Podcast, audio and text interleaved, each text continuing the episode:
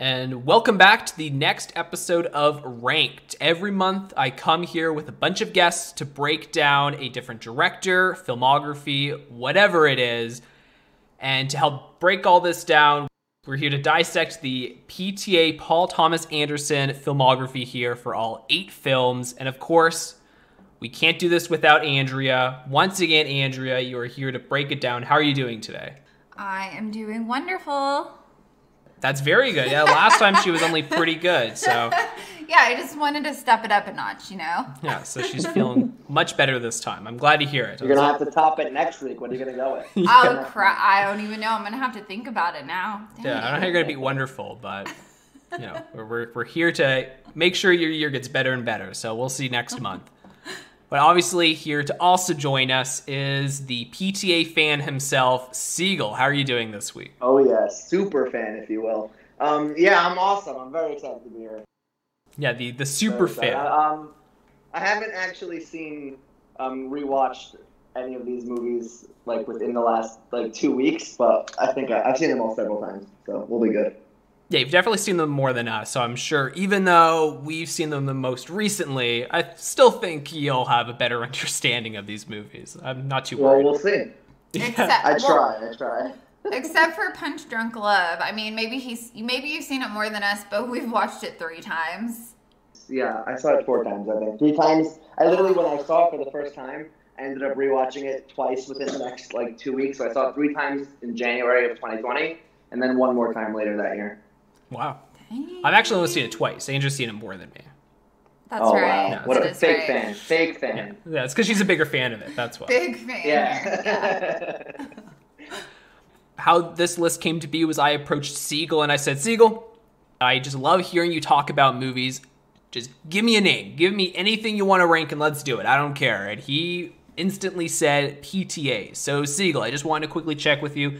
What was it about PTA that made you want to discuss his films overall? Well, so obviously he's my favorite director, but the question I guess is why. When I first, I think I first saw The Master was the first of his that I saw, um, way before I was prepared to see it.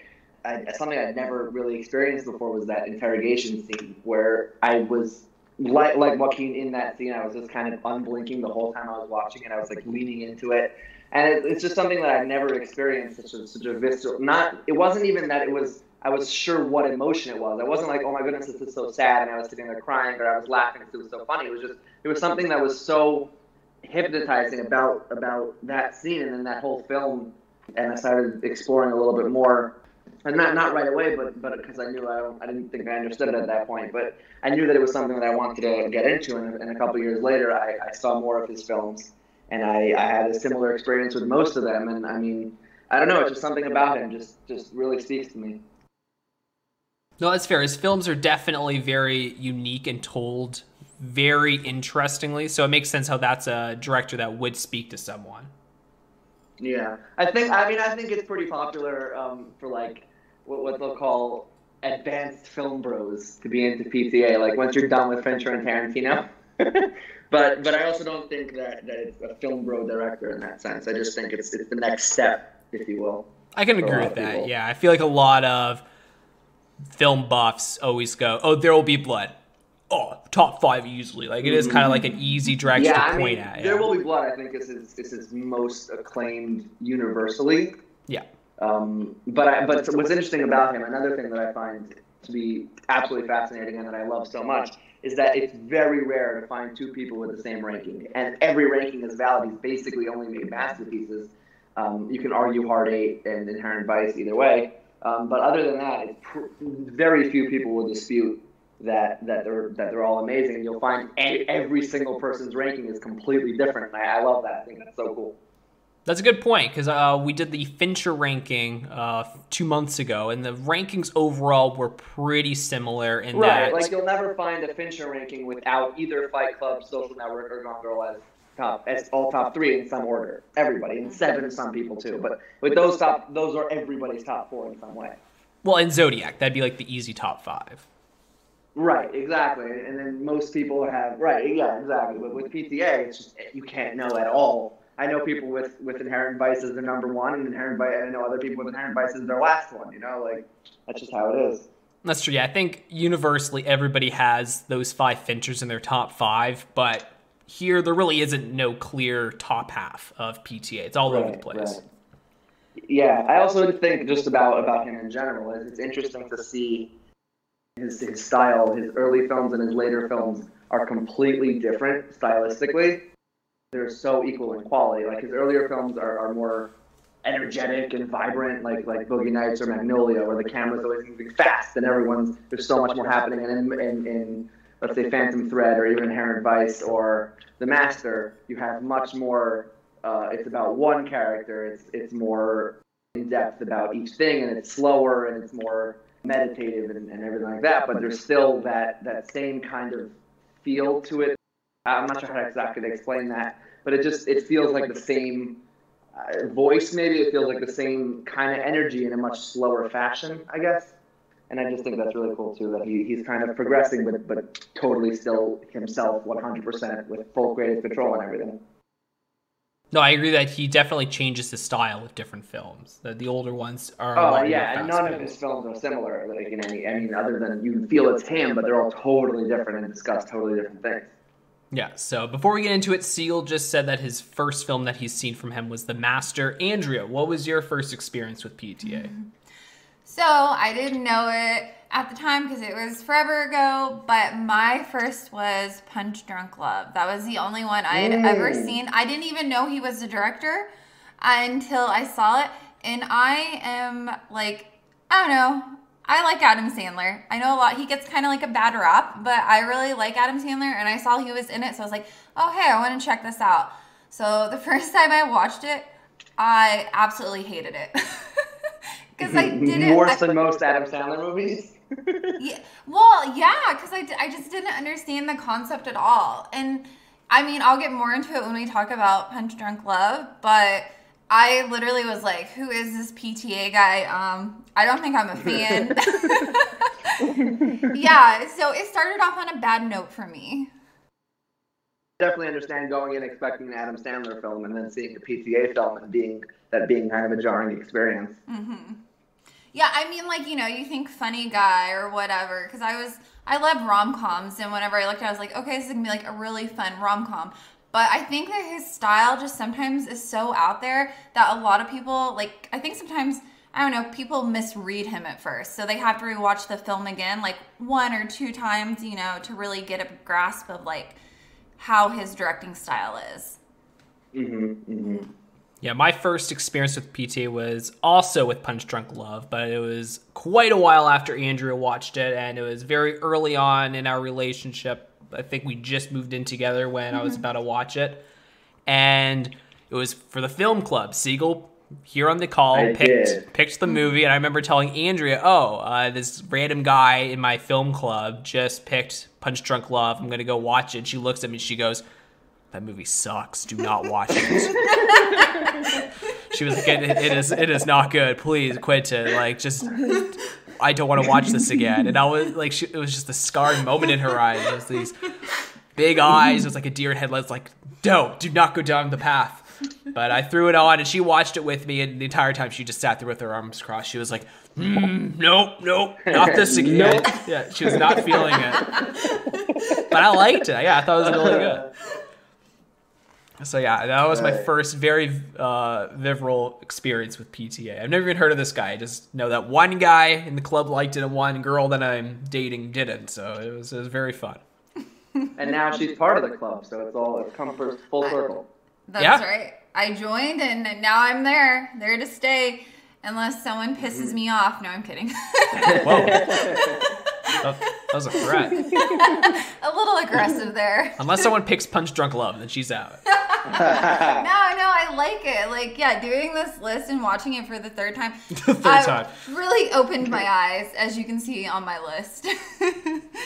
So yeah, if anybody's Yeah, I'm- listening, I'm trying not to get into it yet until we discuss it, but yeah. Absolutely. yeah. So if anyone's listening and you watch a PTA movie and you don't like it the first time, just watch it three times and you might finally like it. That's, that's the lesson.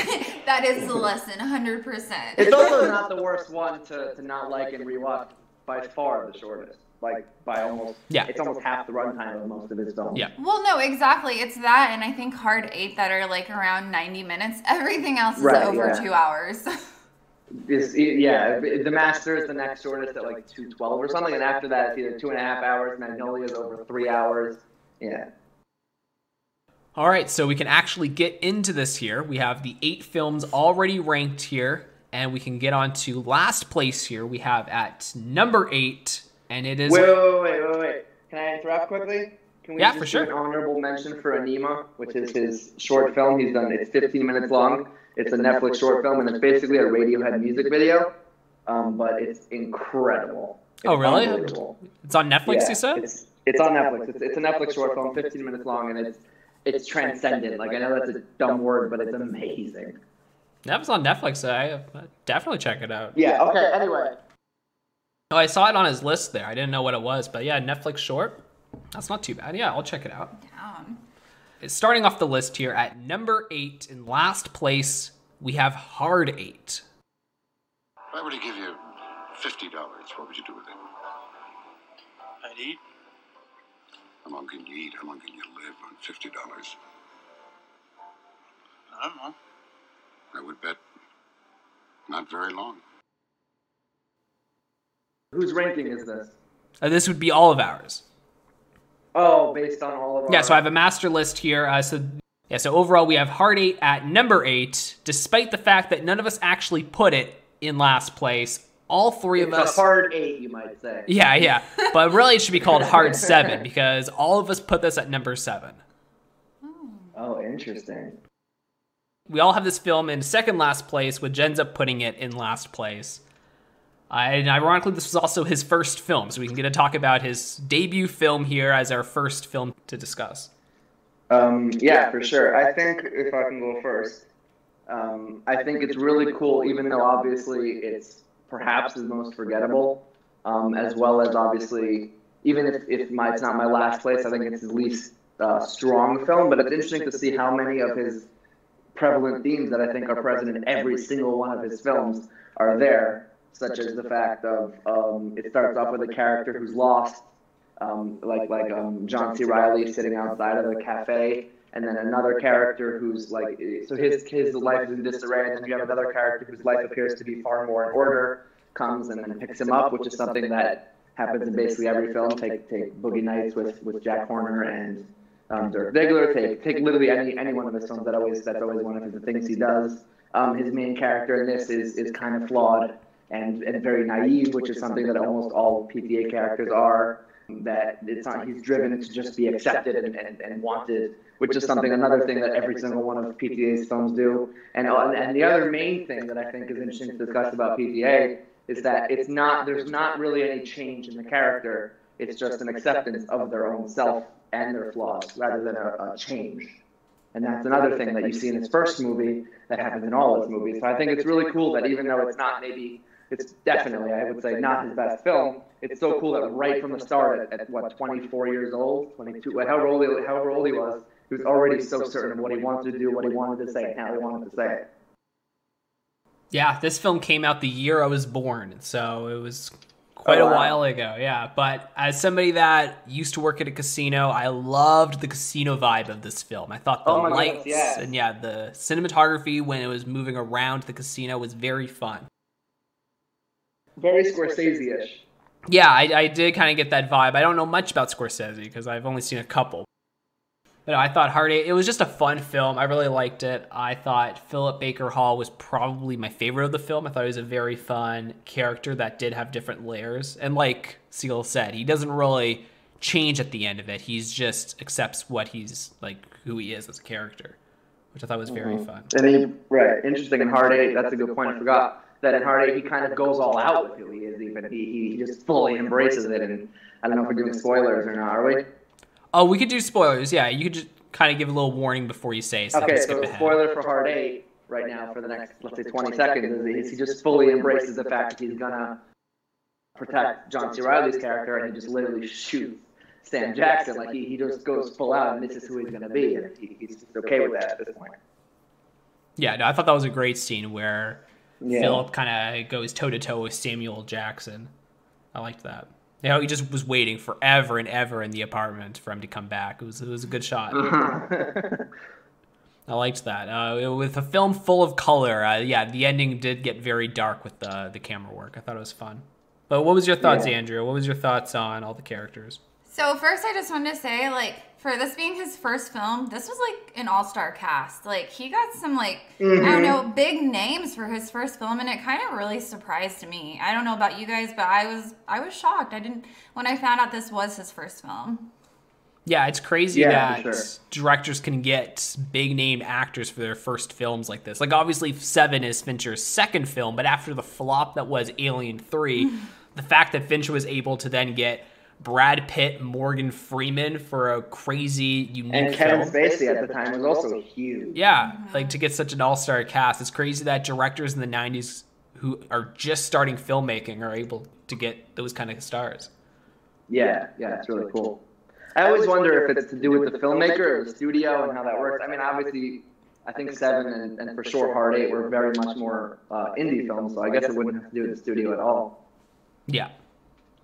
And what else were you thinking, Andrea? Oh, I was just gonna say, so I really had no idea who Philip Baker Hall was, but after watching this, I really liked the guy, and I was kind of rooting for him in, I will say, most of the PTA films. There were some I didn't really mm-hmm. like his character in, but he was really solid, and I just really liked how he took on the father role towards John C. Ri- wait, John C. Reilly. Yeah, yeah.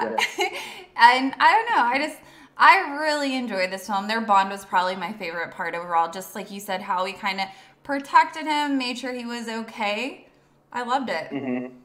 Yeah, he's such a nice, likable old man, you know? You kind of just want to pinch Philip's cheeks and just go, "Ah, you Like a grandpa, like, like a a- cute grandpa. Yeah, yeah. cute grandpa." Um, what's her name? Uh, Gwyneth Paltrow in this movie also gave one of her, I think, better one of her best performances. Yeah, I I'm normally not a big she- uh, Gwyneth really fan, but yeah, she was very Uh, also, it's funny because she's speaking of Seven, she's in that too. yeah, Um, but yeah, I, I don't usually think she's like that good, but she was she was really good in this. yeah, she was very animated. I liked her in this one. Speaking of, of people who aren't usually that good but are good in this, John C. Reilly. Yeah, yeah. Starting this film, I saw him and I was like, "Oh my gosh, uh, I don't know. I'm not a big Reilly Uh-huh. fan." But he's in a few of these PTA movies, and I think he works well with PTA. Yeah, I think PTA is able to. I, I've heard him just because I'm I'm insanely obsessed with PTA. I listen to him talk about like interviews on YouTube and things, and I heard him say that, like people always ask him, how do you get these performances out of actors? And he says that because he gives them motivations instead of just telling them this is how you should act, this is the emotion you're feeling, and this is whatever. He gives the motivations of the character, writes out the character, not the specific scenarios, and then they're able to interpret how their character would feel by becoming that character more than just saying, "Oh, this is how I'm supposed to act right now." No, that makes sense. Yeah, no, Reilly was really great in this. Uh, him and Philip. I, my favorite scene has to be when they're at the casino and he's showing him how to cash in the money, play a few hands for 30 mm-hmm, minutes, mm-hmm. cash in the chips. Just that whole scene is so much fun and clever. I really like that. That was my favorite part. Yeah, that kind of like matches. That's where his his style and his substance kind of melds the best. I, I would say in terms of the kinetic style, obviously he's had till that point there was there was very much focusing on one character, then the other character, then one. It was never in the same shot really until the car ride. But then uh, in in the casino where there's the cameras flying around and it's so exciting, and the, the, the scene really uh, was able to emulate that and use the camera work with the substance and everything and just make it really exciting. Yeah, it was very electric that scene. I like that one. Yeah, yeah. What about you, Andrea? What was your favorite scene? Uh, that's a good question. I think I don't know. I kind of just liked towards the end where like Philip Baker Hall had like just helped basically John C. Reilly get away with like what they did to that poor guy in that hotel room. You know, having him all mm-hmm. tied up and everything. I just that was like what really sold me on Philip's role. You were like all the way at the end. You're like, okay, fine. I guess I'll accept this guy. Yeah. I would say my favorite scene was was that hotel scene that you you just mentioned. Mm-hmm. Just Yeah.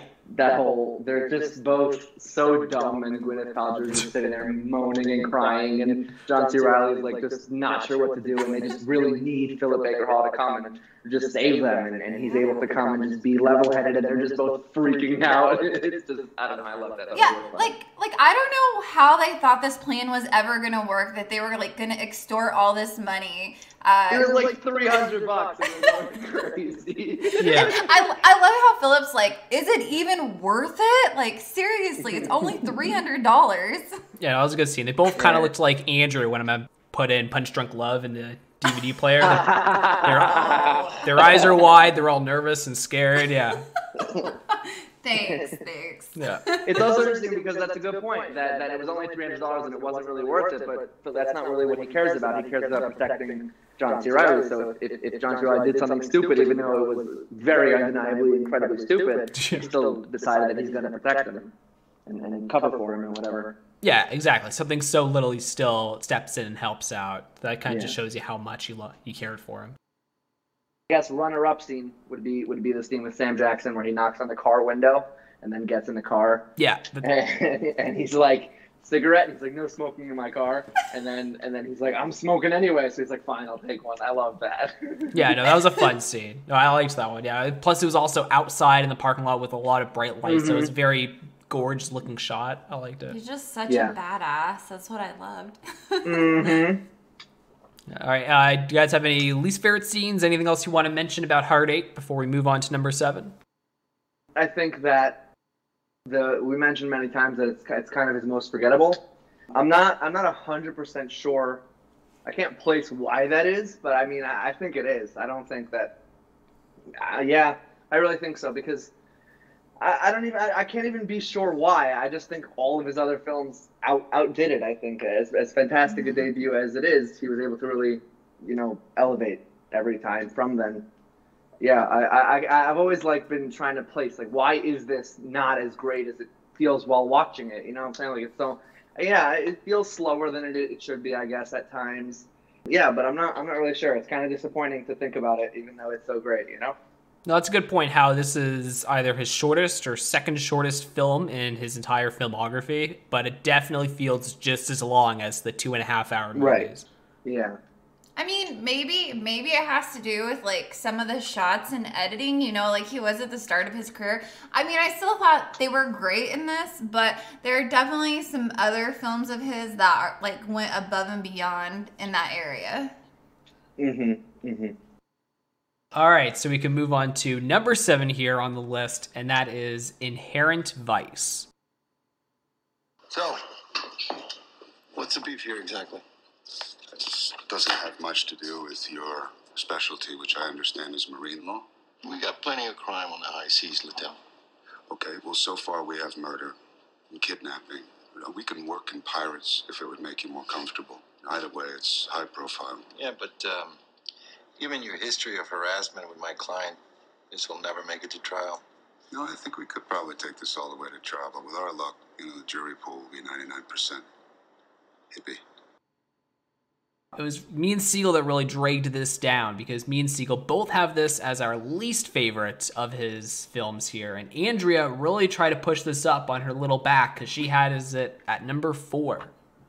Oh wow! I did not know that. yeah, I had a high. I really think Joaquin like came on very strong. You had it as high as Joaquin's character in the film. exactly. I love that. Sorry, yes. Yes, I I love the storyline.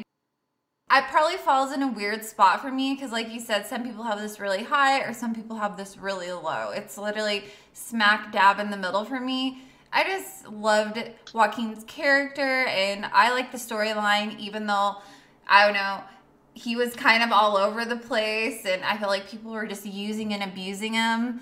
But he still he still solved the case and I, I was pretty impressed with that, with how high he was. Mm-hmm. For me, Siegel was saying that Hard Eight is probably his most forgettable, but I think Inherent Vice is the most forgettable for me. I don't remember too much about it, and it was one that as soon as I watched it, I had it six out of eight, and I just every week I kind of thought about it. I kept bumping it down until it was at the bottom. It just doesn't have too many memorable moments for me.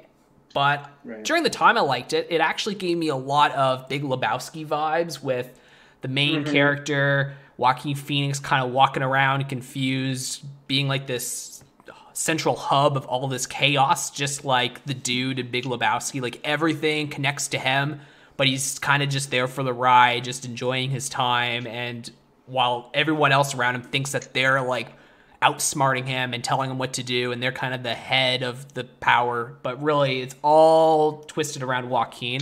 So I thought it was really fun Right. for what it was. I think Andrea really liked it because Reese Witherspoon is in it, and she loves her as an actress. Yeah, just quick shout out to my girl Reese. I love her. She's not in it very much, but she is. She does I know. a couple cameos. And in my review, that's what I said. I said I wish there was a little bit more Reese Witherspoon in this because I did like her character. Yeah, she's great.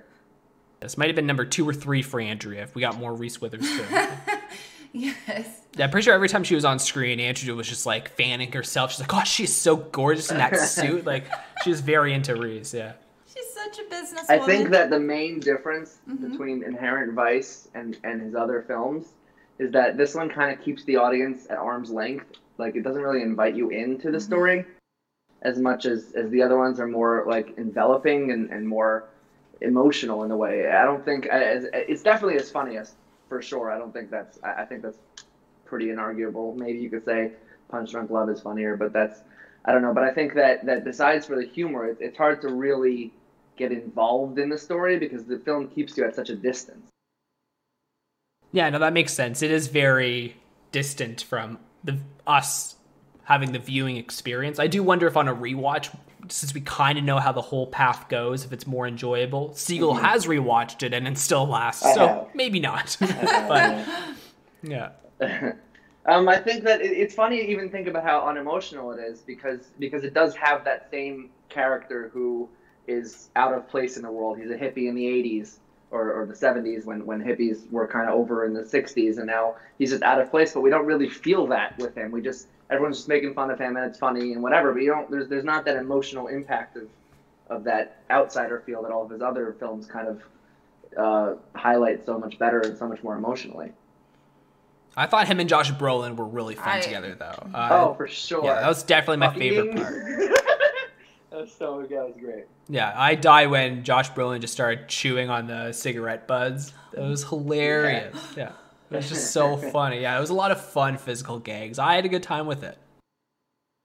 The scene with Joaquin in the in the by the in the big house, I forget what it's called, where he's just like walking past the room and it's it's but the camera's all the way on the other side of the room and we see him walking through the doorway. He's just like kind of looking in and walking really funny. I just that made me laugh. There's just a bunch of he really like is married to the performance and, and, and there's something to this that I think uh, it just evades me. I'm not sure what it is, but it is. I think a lot of the people making it loved it and, and knew what they were doing. I'm just not sure why. I don't. And I just wanted to give a quick call out to like one of my favorite Josh Brolin scenes is where he literally calls up Joaquin and is talking to him. And then his wife literally gets so pissed off and grabs the phone and just starts yelling at Joaquin when he literally did nothing wrong. I don't know why. I really just enjoyed that scene. She just like let him have it. And like he did nothing. yeah. That's pretty much like my life, right? I'm like call up my buddies and hanging out and playing Oh video my. games, and Andrea walks in and gets angry at them, even though really it was my fault. But I'm not going to say anything. God. Yeah. I really connected with Brolin in this film. I bet you Yeah, did. I, I too eat cigarette butts. oh God. I thought it was a very fun film. I like it. The more I reflect on it now, I kind of think it might be better than Hard Eight. Uh, they're pretty interchangeable for me. They're both kind of the less memorable films, Mm-hmm. but they still have their fun moments. I really don't think PTA has a bad film. Yeah, I would definitely. I mean, I don't think this is surprising, but I would definitely agree with that.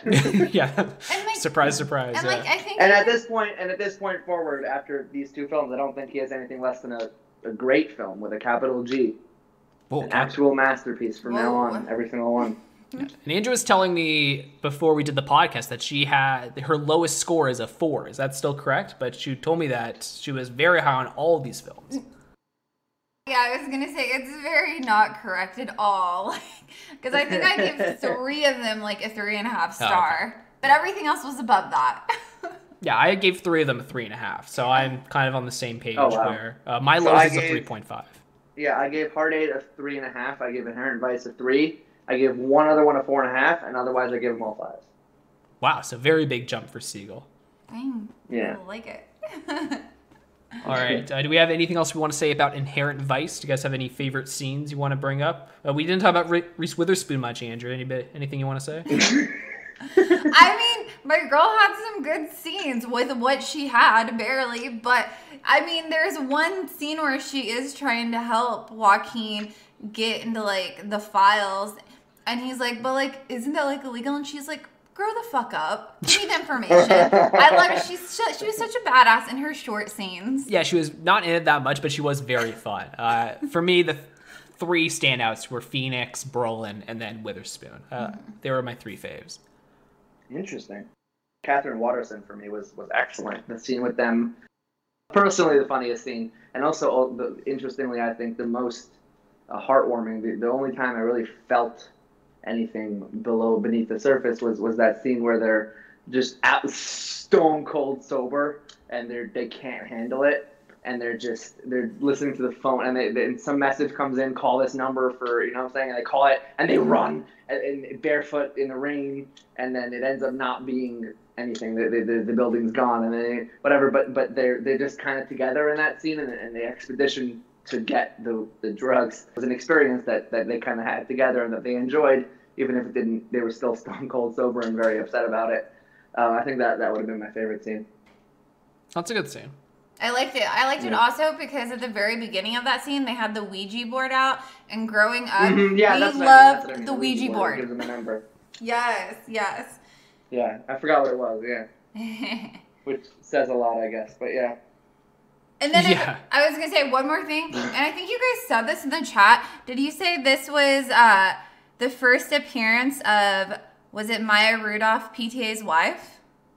Yeah, I, I, I, I- forgot that she was in it. She's this is the only one that she's in. Oh, I did not. This is yeah. I also I think it's amazing that they're together. It's such a great couple.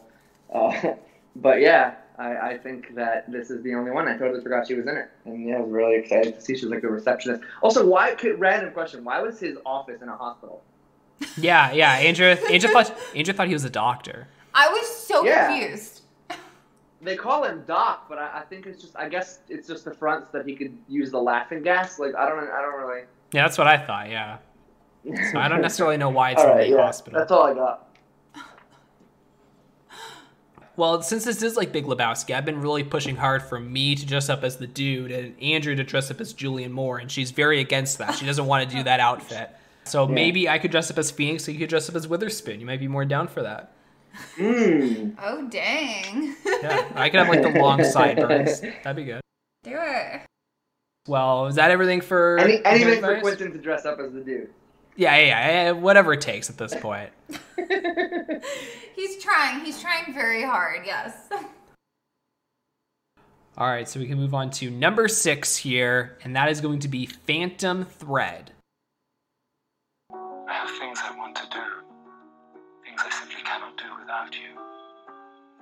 Reynolds has made my dreams come true, and I have given him what he desires most in return. Every piece of me.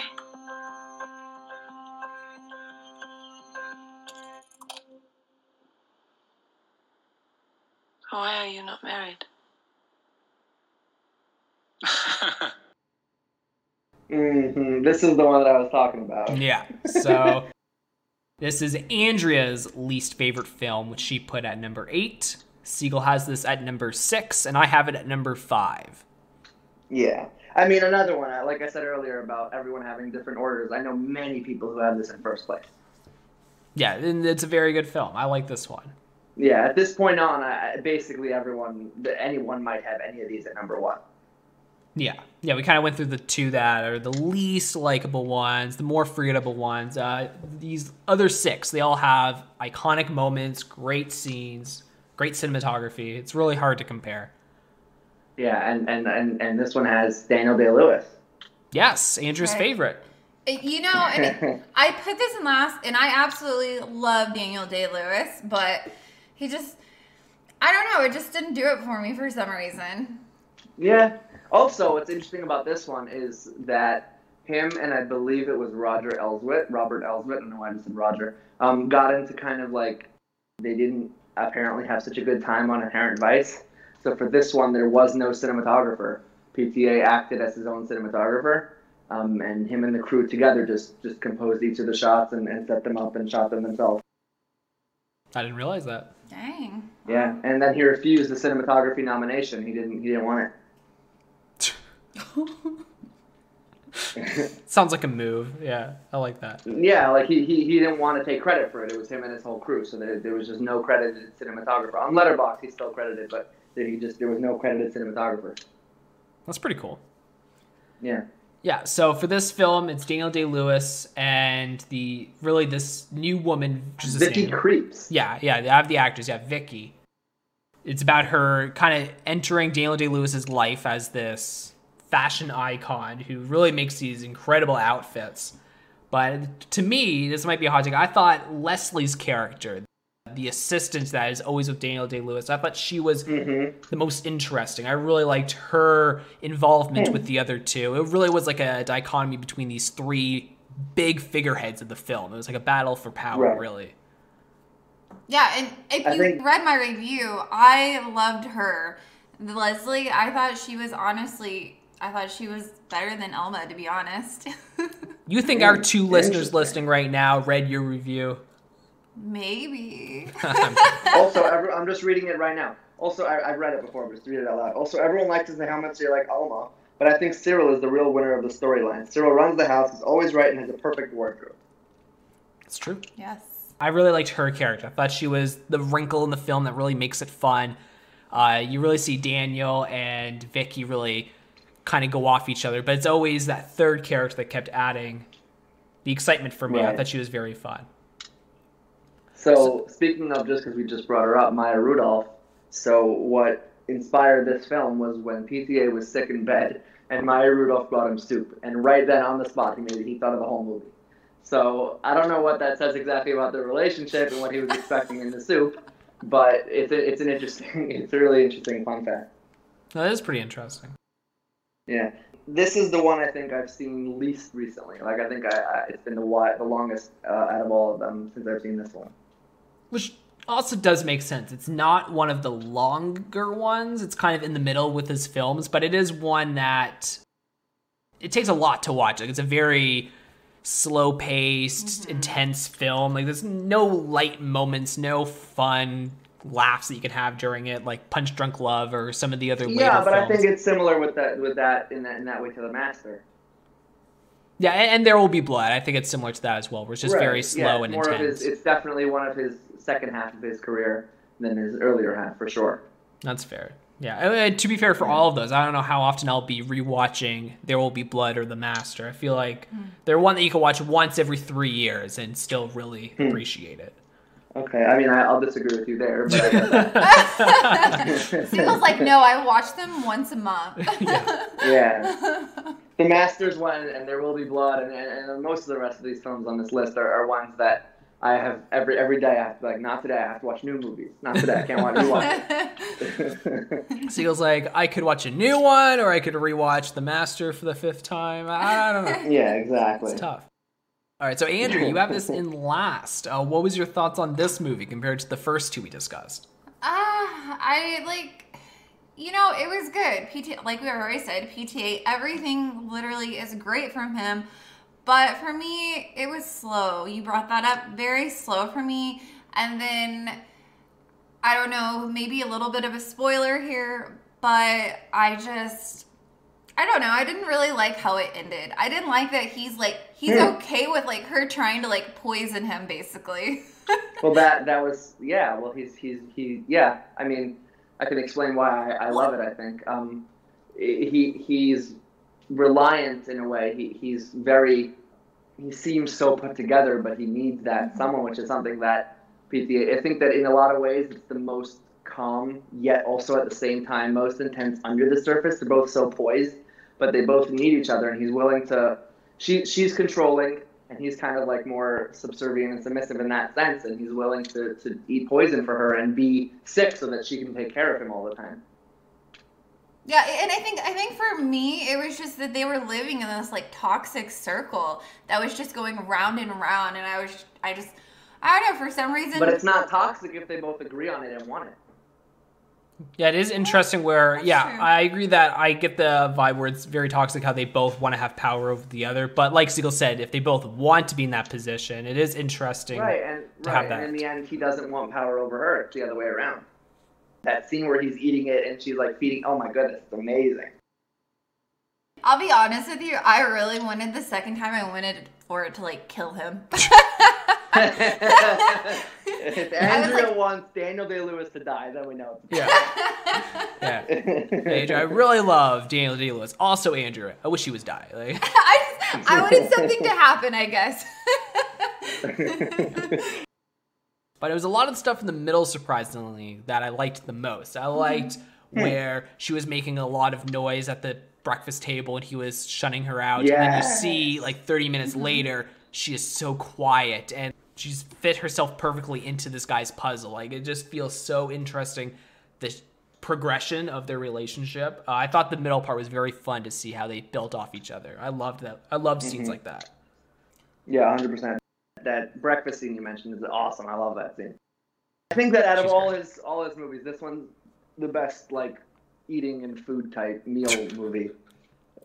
Siegel, this, So- uh, if we're so ranking. food centric. Yeah, if we're ranking films about food, this would be a top tier. I'll remember that. I'll remember that. It- it- this like, and Cloudy with a Chance of Meatballs. yeah, in Well- a few years' time when I'm Both up really grasping at straws for rankings and we rank food films, I'll remember those. let's let's throw the platform out there too. Okay, yeah. yeah and, then- and Sausage Party, can't forget that. Oh, of course. Oh yeah, that's a masterpiece. Easy A plus tier, yeah. yeah, yeah. Like I said, I, don't, I haven't really seen this one in a very long time, so I don't I don't have that much to add. Yeah, I don't really have too much to add either. It is just a nice progression of these three characters. I think they were all really great. Uh, did all three of them get a nomination for the Oscars? Or just Daniel Um, Day Lewis? No, Vicky Krieps got shut out. I think I don't know for sure. I'm not looking it up. And Daniel Day Lewis didn't. I mean, he got nominated. It was his farewell role. He's done with acting. Yeah, I heard that he finished act. I didn't realize this was his last performance. Yeah, this was it. He actually had retired before this. PTA asked him to come back and do one more movie, and so he done There Will Be Blood with him, and I guess they, they enjoyed working together, which obviously shows in There Will Be Blood. But he came back just for him. But yeah, he's he's he's back in retirement. That's really sad. That makes me really sad to hear because he's literally such a great actor. yeah, yeah, yeah he's he's Oh. easily one of the one of if not the best of all time. Yeah, in the last forty days, we watched three films of his. Two of them on this list, of course. Uh, and yeah, Mhm. Andrew loves him. This one was her least favorite performance, since that's why it's last. But yeah, she's a big fan of Daniel. What else did you see? You saw There Will Be Blood and uh, My Left Foot. Yeah, Yes. Yes. Okay, cool. yeah. We'll wait till there will be blood. But I'm curious which performance she liked more, actually, because she loved both of them. Mm. Uh, really quick, just to like, you know, one more thought for this was Mhm. I actually really liked Leslie's progression in this. Like at first you see she's very protective of Daniel Day Lewis, but then as it goes on, she kind of like goes towards Alma's side more in the film, and I I just found that Yeah. really interesting. hmm Once again, she was my favorite Mhm. character. I really liked she her. so good. yes. Yeah, I kind of liked her cold-hearted, bitchy attitude. Me too. Anyways, we can move on to number five here. And this one's going to be a bit of a longer one, I'm assuming, because we have The Master. You master, shut up! You don't know what you're talking about. I don't know what I'm talking about. No, you don't. I give you facts. They don't give They are not facts. What facts? They are what fucking facts? facts. What facts? Fuck you. What facts? Fuck you. Fuck you! Why don't you kick Fuck the you! bed some more? Fuck you! Fuck you, you Fuck lazy you. ass piece of Fuck shit. you! I'm not lazy. I'm done. You're No. fucking lazy. No, are you make shit. You're fucking lazy. I make fucking shit family hates you. Oh, Your son they- hates you. Oh, they do. Who Your fucking likes you except for me? Nobody. Except for me. No, you don't Who likes me. you except for me? Except for me. You shut up. I'm the only one who likes you. Fuck you too. Fuck you. Just me, Freddie. Just you. I'm the only one that likes you. Oh boy, it's in fifth place. Yeah, it's in fifth place here. Oh no. Yeah, Siegel has this at number one. It's currently his Number favorite. one. Yeah, for PTA. Andrew has it at number five, and I have it at number six. Uh, bad news. My earbuds might be dying. Okay. They're not actually dying. Siegel's just done after we're talking about the master. He's not No, talking no, about yeah, exactly. no, no, but for real. Yeah, he's, he's Yeah. ending after the master. That's it. He's ending on a high. um, yeah, this is definitely the master was my number one. I, I, I was it was I was between the Punch Drunk Love and the master, uh, going back and forth for a long time. I had Punch Drunk Love at number one, but I, I think I, it, the master just is much more uh, personal to me in a lot of ways. Yeah, this is one of the only ones that I have rewatched. I watched it once, and I really didn't like it the first time I watched it. Um, so I'm glad I rewatched it a bit more because this was number eight out of eight for me on after the Oh, first wow. watch. But uh, I was like, no, I'm gonna rewatch him. I had too high expectations going in because I knew this was one of Siegel's favorite of all time, and I knew Joaquin was mm-hmm. the lead, and I knew Philip was in it a lot. So I just had really high expectations, and it just didn't live up to those expectations. But on a rewatch, I will agree. I think the cinematography might be one of the mm-hmm. most gorgeous of all of his films. Like it is beautifully Yeah. shot. that shot of the water, you know, I'm talking about where they're on the boat and, and it's the wake of the boat and it's just really dark. It's really like bright blue in the center and it gets darker as it gets towards the edges of the frame and just the shapes of the water. It's just such a mesmerizing uh, shot and it's just water. It's just the way the way he. It's just such a beautiful, beautiful film. Yeah, the whole film is just shot very well. It's a gorgeous looking film. Yeah. Might be my second favorite film cinematography wise, like a very gorgeous looking film to watch. On this list or ever? Oh well, on this list, on, on this list. Oh, okay. No, I'm just kidding. uh, but like honestly, I don't watch that many gorgeously shot films. It's probably like top Right. twenty easily. It's a very Yeah. gorgeous looking. film. And I really like it. Um, well, I, I really like yeah. it cinematography wise. I just don't love the story. For me, the performances and the cinematography are both fantastic. I can look at this film and go, yeah, this is a really well made film. It's just not one that I am personally attached to. Like I kind of watch it from a distance, kind of like Seal with Inherent Vice. I watch it from a distance and I'm just not connecting to any of it. I can just appreciate it. Interesting. Okay. Yeah. So, You're uh, hurting- what's your thoughts, hurting me. Andrea? You're hurting me. yeah, yeah. Killing it. You're slowly killing him, actually. Yeah. Yeah. you want to go put some uh, poison mushrooms in his soup? No. I'm Yeah, it's, it's, yeah, it's, it's not his earbuds dying; it's him slowly dying. He's- Yeah, exactly. You're What about your thoughts, me Andrew? now, and we're all just dying together. Yeah, that's right. I love it. Um, so you know, this is this was a second watch for me. The first time, like I told Siegel, I was doing homework, so I wasn't hundred percent paying attention.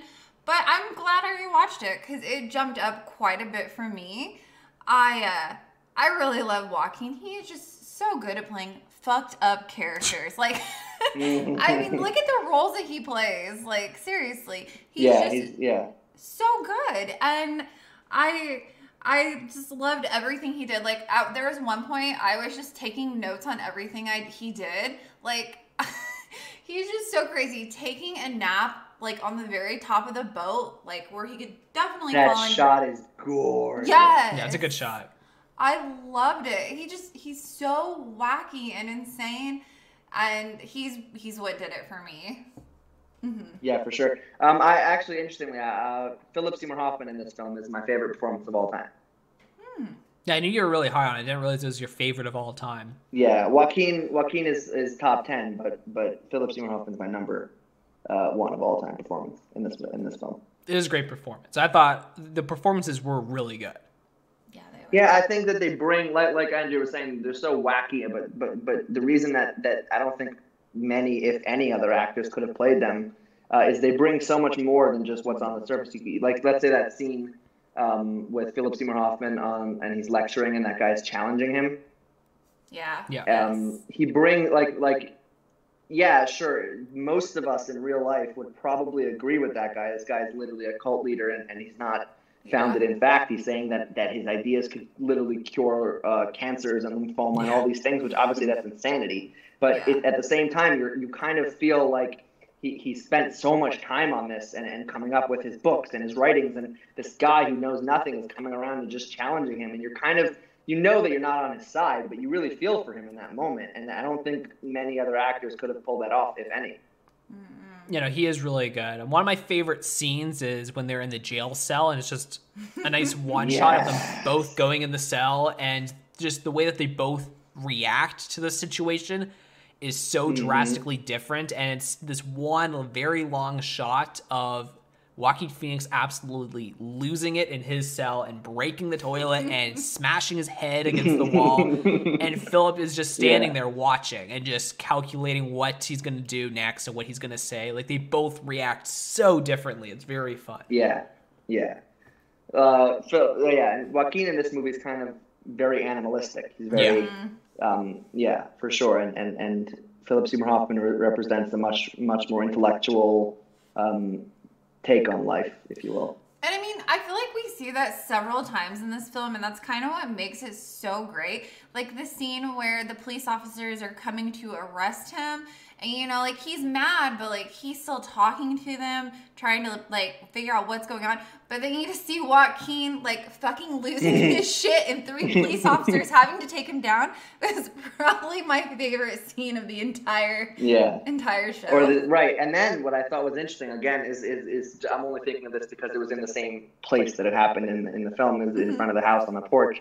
Is when uh, Freddie comes back and Lancaster Dodd and Freddie just they hug it out like crazy, and it's just they rolling on the ground, and like you see that that that Dodd is is kind of he has he needs this emotional attachment of power as much as Freddie needs it in the other way. I thought the two of them were really fun together. They were definitely really fun to watch. Yeah, I mean, I don't, I don't think it's controversial. I think that, that all these scenes are good. I don't think it's controversial to say my favorite scene is the uh, interrogation or whatever you want to call it scene. Like I spoke about it a little bit earlier. Yeah, that scene just it, it, outstanding, just completely, it's insane. No, it is a really good scene. I still think I like the prison scene the best, Jail but that Yeah, might yeah, be a, Good. that might be a close second. I think the lighting in the interrogation is really fun, where it's all hitting them Mhm. one side of the face, so they're half darkened. It's a very cool Yeah. shot. I really like it. Also, he feeds him literal um, paint cleaner or whatever it is. Yeah. I, I don't What's know if you it picked up on called? this. Yeah. But it- earlier in the film, when he's making it and you, you see what it is and all the ingredients, and then he's like, "You don't want this." He's like, "Yeah, I do." And so he makes it for him, and it's like the worst garbage in the world.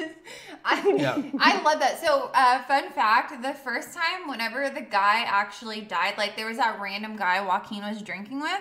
I didn't realize he actually had poisoned. I just thought poisoned him. I just thought that like he was really drunk. You just thought he was a pussy. Yeah, I didn't know he actually put. I think it's paint thinner is what it's called, Yeah. maybe not, uh, in his drink. And then Paint I thinner, realized that's what the word is. yeah, yeah. And then whenever they started, he started drinking it with Philip.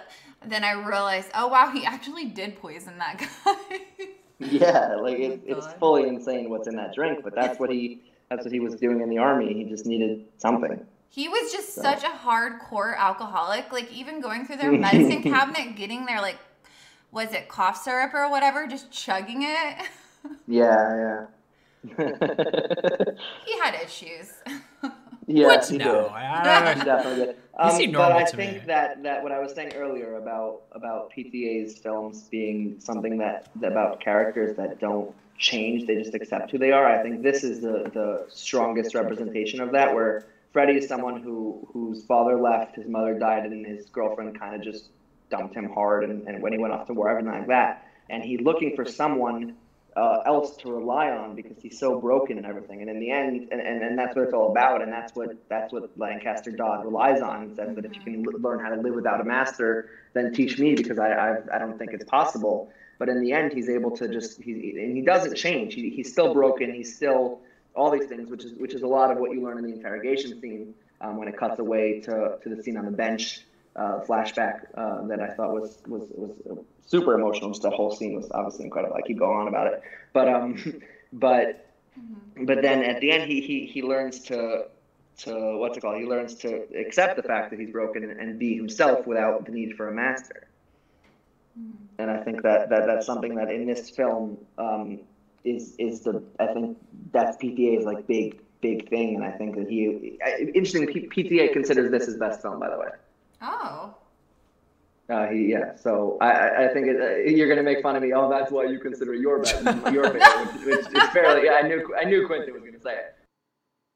I wasn't gonna say that, but it, good point. Yeah, no, no, I think it is. yeah. but yeah, I, I, yeah, I think it's just it's such an accumulation of everything that he he, he just explores in all his films, um, and and yeah, it's just such a I don't know, it's, it's so personal to me in, in a lot of ways. That's it. I'm googling PTA's ranking. Maybe he ranked his own movies, and maybe it's the same No, list I uh, don't Siegel so. sent me. Uh, I love. I don't know if he also said this after he made uh, Phantom Thread. I know and and Inherent, not Inherent, Inherent. I was looking for. Um, but I know that when he made this, he said this is his best work. Did he give a reason why he felt like this was his best? I haven't actually. No, I just saw an article that was saying that, that PTA said it's his best. I didn't. I didn't see why. I can look it up. I'm sure. I'm just nosy. I like knowing stuff like that.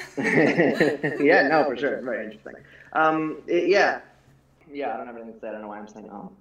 uh, what's your favorite scene, Andrew? We were just discussing the prison and the interrogation. Do you have a favorite for yourself? yeah. So I She mean, said I, it. I yeah. I was gonna say, I- listening. All right, well, I I kind of already no. talked about it. It's the scene on the porch Oh, where okay. the police. I just. And, okay, just to- like I said, a fun thing was like I was counting how many times Joaquin lost his shit in this film. He lost his shit three times, and then there was another. thing. Quentin's probably dying. I did another thing where I was counting how many naps he took because I thought he took like like a lot of fucking naps in this film. I was like, damn, this dude's always sleeping or losing his shit. See, this I mean, is why I find it so relatable. yeah. That's right. Seal no, I takes actually naps. didn't even notice that, to be honest. Yeah, Seal takes naps and loses his shit. Yeah, that's me. he probably only took naps because he was always so drunk. That's probably why. Yeah. Yeah, that's a good point. Yeah. It's pretty much Andrew every time she drinks. That's right. I do go to sleep really hmm. fast after like two like drinks of wine. I'm like out. Yeah, last Oh, night we were watching The Graduate with like a bunch to drink, and afterwards Andrew was like, "All right, heading to Night. bed. Good night." And I was like, "Let's go. Let's put on another movie. Let's throw some jams on. Let's go." yeah, he wanted he wanted to watch Taking Shelter last night, and I was like, no, it's no, it's not happening. Nope. that scene, the scene that, that is, is an interesting scene is there's a lot of running scenes, like the scene of him just running away from stuff, and then there's that scene of of the the bikes, the motorcycles, I love that Um, scene. Yeah. and it's it's it's a, it's such a silly game. They're playing pick a point where you literally just pick a point and ride to it, and that's the whole game.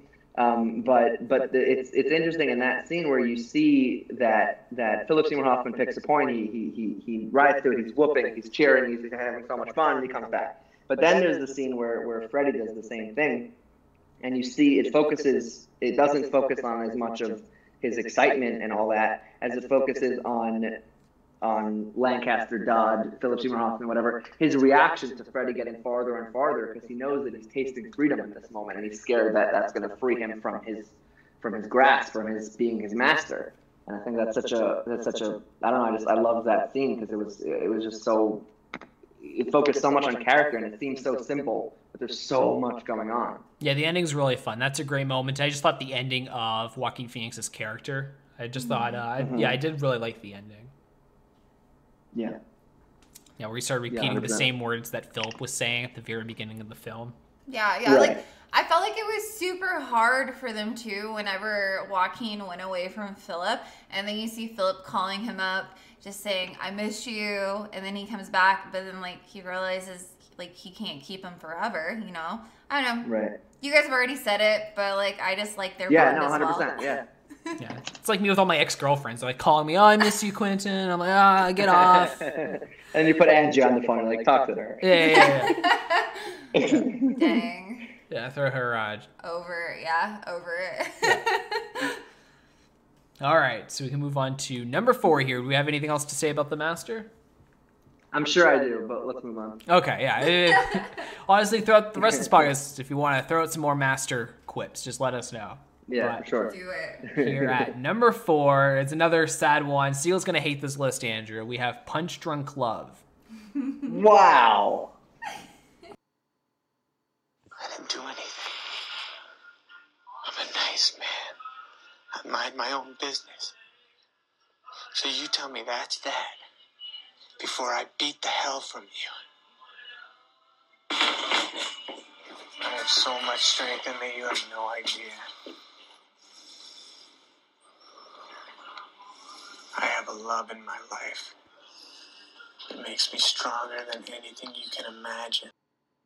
Siegel has this at number two. I have this at number three. I was very close with you here, Siegel. Uh, Andrew has this at Mhm. number six. Oh wow. Even on third try. Hey, at least I made the master go higher on the list. No, I know. Yeah, yeah. I'm, I, it's to me, it's really hard to pick between between Punch Drunk Love and the Master. But I, I just the Master is more personal, so that's why I think I went with it. But Punch Drunk Love, what I think it does so well, and I, I wrote this in my review, but what, what I did, what it does so well is most most films kind of aren't.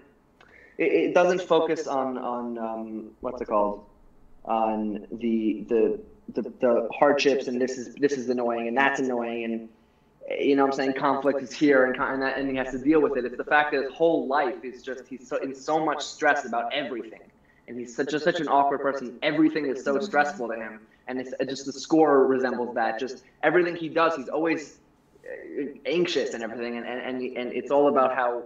And then the second, I mean, it, it's almost a thriller in the first half of the film, where it's just it's so intense and then the second half, the, the where where where he kind of uh, they're able to get together and all that, and it's kind of it, it, it, even though he's not changed at all, like he talks about ripping her face off and, and crazy things, he's still not. He's so awkward, but he's he's able to kind of be less anxious about existing. I, I thought that was really beautiful. Yeah, I really like this movie. This is where we're going to start getting to the ones I really am excited about. I was so close to giving this number two. It was very 50 50 for me. Uh, it's just a fun film. I think it's so, like what Siegel said, anxiety inducing. The score and just the pacing and the cuts. It's just so, it keeps building up and building up, and you're getting all anxious, and it's a, it's a ride, it's a thrill. I really like it. I think it's super fun. Uh, it gets me all excited. I like this and Uncut Gems are both two films that really just get me going when I'm watching it. I think it's very fun. Right. I love the Adam editing. Sandler. That's what it is. Yeah, it's, it's Adam Sandler. I just love that guy. Uh, I think this is a really fun film. It's just a unique perspective on love and just finding someone that you actually want to be with. I think it's very interesting how everyone around him is just causes him so much anxiety, and everybody just makes his life so stressful. His family, his work, his Yeah. anything that happens. Sisters. Yeah, so I think it's fun that he That finally finds something. amazing. Oh my goodness. Yeah, I, I think yeah, the sisters are fun. They are. Uh, I think it's Oh, very a very fun movie. I really like it. What do you think about the theory? And this is this is going to throw you for a loop. Ready for this? Okay. There's a famous theory that Barry Egan is Superman. Quite a theory. Wow. It, he's wears he wears a blue suit and a red tie. Um, he he I don't I don't remember all the there's a whole thing about it. He breaks that he calls remember that unbreakable plunger. Yeah. It's an unbreakable plunger, and then he breaks it. So he's just like, "Oh, wrong box." But it's not actually a wrong box. It's just that he's Superman, and nothing's really unbreakable. For him. um, um, there's just it, there's a whole big thing about it. Or when he does that flip.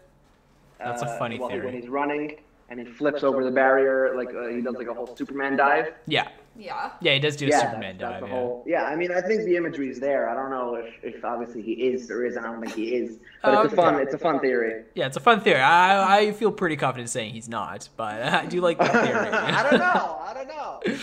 But uh, speaking of the tie, I thought that was something that was also very fun because in the first half of the film, he wears the blue suit with the blue tie. And once he realizes that he wants to progress in his love of this woman, who is obviously played by Emily Watson, once he realizes that that's what he wants to focus on and that's who he wants to be with, he starts wearing the red tie to show that that's his desire, love, and not Right, what he previously had. So just, I think the symbolism and the colors is very fun. hmm And the lens flares. What's the lens flares? Well, first of all, the transitions with the color, like the rainbows, the Mhm. colors like that. Um, I thought the most beautiful one was at the end with the car wash, um, where it just kind of goes from the from the colors into the colors, like it's kind of just undefined, just a row of colors, and then it becomes the scene of the of the outside of the car wash on the establishing shot. I thought that was beautiful. Um, but but like the lens flares, where where where the light hits the camera and it makes a flare across the screen. It's, it's the only PTA film that has that, and it adds such a vibrance to it. It adds such a energy to it. Um, they had speaking of, of Robert Elswit, like we were doing earlier, he, he was on top of a truck at one point, uh, and they were riding to get some shots. They were just like a, literally a camera on top of a truck, uh, just moving at really way too fast speeds that were definitely not safe to get certain shots. There's just there's, there's so much energy in the in the camera work of this film that, that really helps and adds to the whole thing. Yeah, and I really like the silhouettes. I think the silhouettes just really romanticizes the characters. mhm. I always thought those were fun shots. Yeah. So, yeah. what, so what's Also, your what do you Ian? think of the um, harmonium, the piano thing? Yeah, no, I like I like the piano, and I like how I've seen some videos on this film, and how after watching these videos, I then rewatched it with Andrea, and it is very noticeable that it's his source of comfort. Yeah, how the Yeah. score really s like this anxiety and this crazy score always stops every time he touches the uh, the small piano, and every time. Well, it changes. It plays into the score. yeah, really. yeah, it kind of it, it suddenly calms down. the the car crash at the beginning is totally unexplained. And, and in an interview, PT, they asked him why. He's like, because people were telling him nothing ever happens in the movies. It's not exciting. So he's like, I don't know. I started off with a car crash to shut them up. It's a good That's theory. funny. Oh my Yeah, god. Yeah, that's it. That's what he said. I love it. That's mm. funny. Yeah. So, Andrea, you're obviously the one that's lower on this. So, what was your thoughts on the film?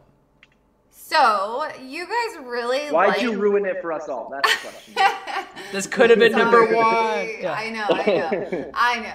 I'm I'm like the fun taker aware. But anyway, so you guys liked the anxiety. Any movie that has like super high anxiety, like I don't know.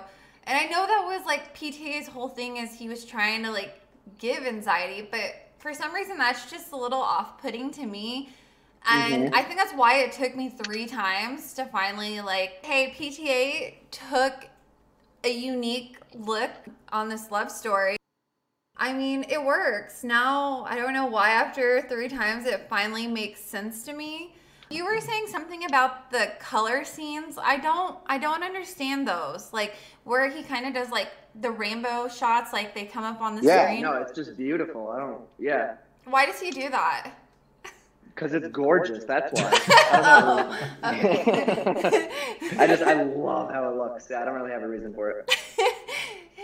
I know the first time I ever watched it, I just didn't understand why he broke it up that way, and it was probably my small brain at the time. Whoa.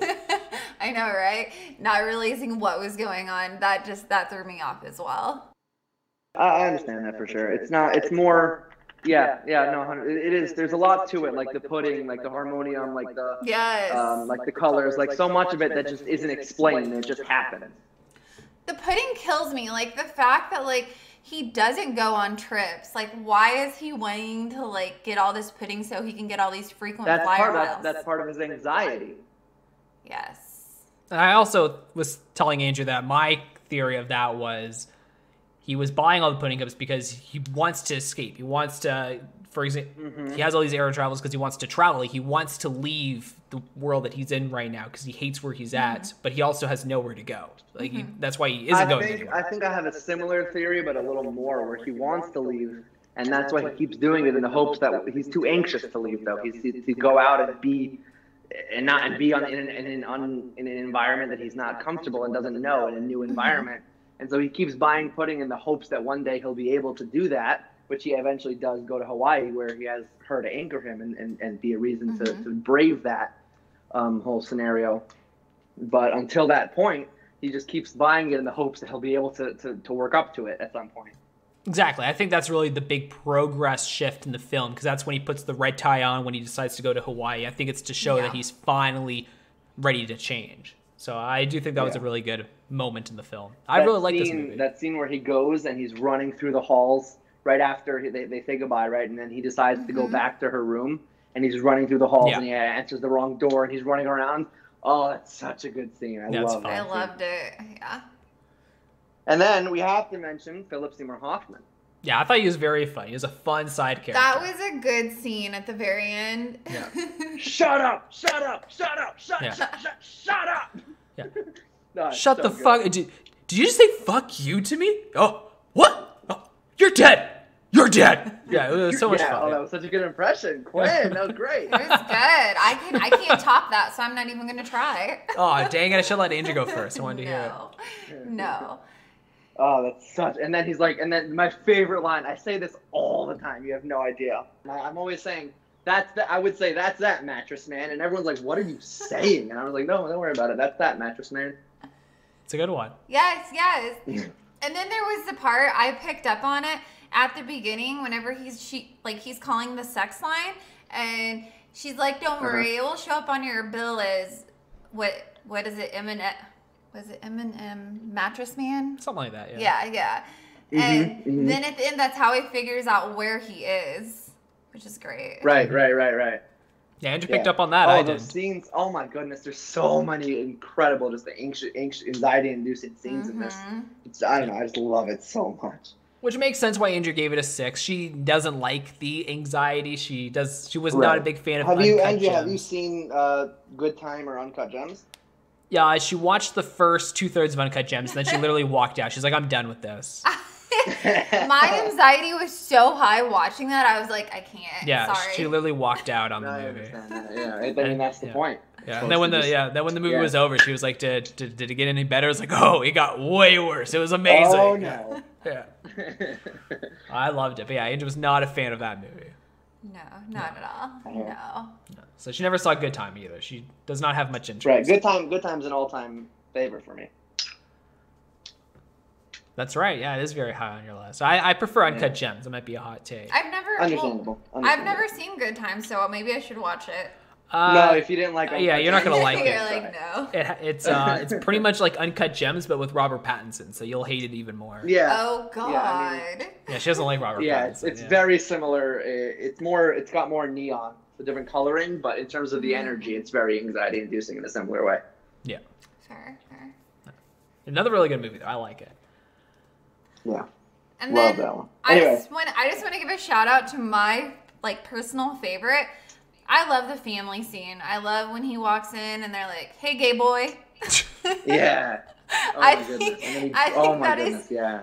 there was so much anxiety there, and the poor poor guy. He just he wanted to just like get through it. It was, oh, Yep. it was and he crazy. smashes the window. Oh my Yeah. goodness. It was great. And then there's just that's the most heartbreaking line where he's like, "I get sad sometimes.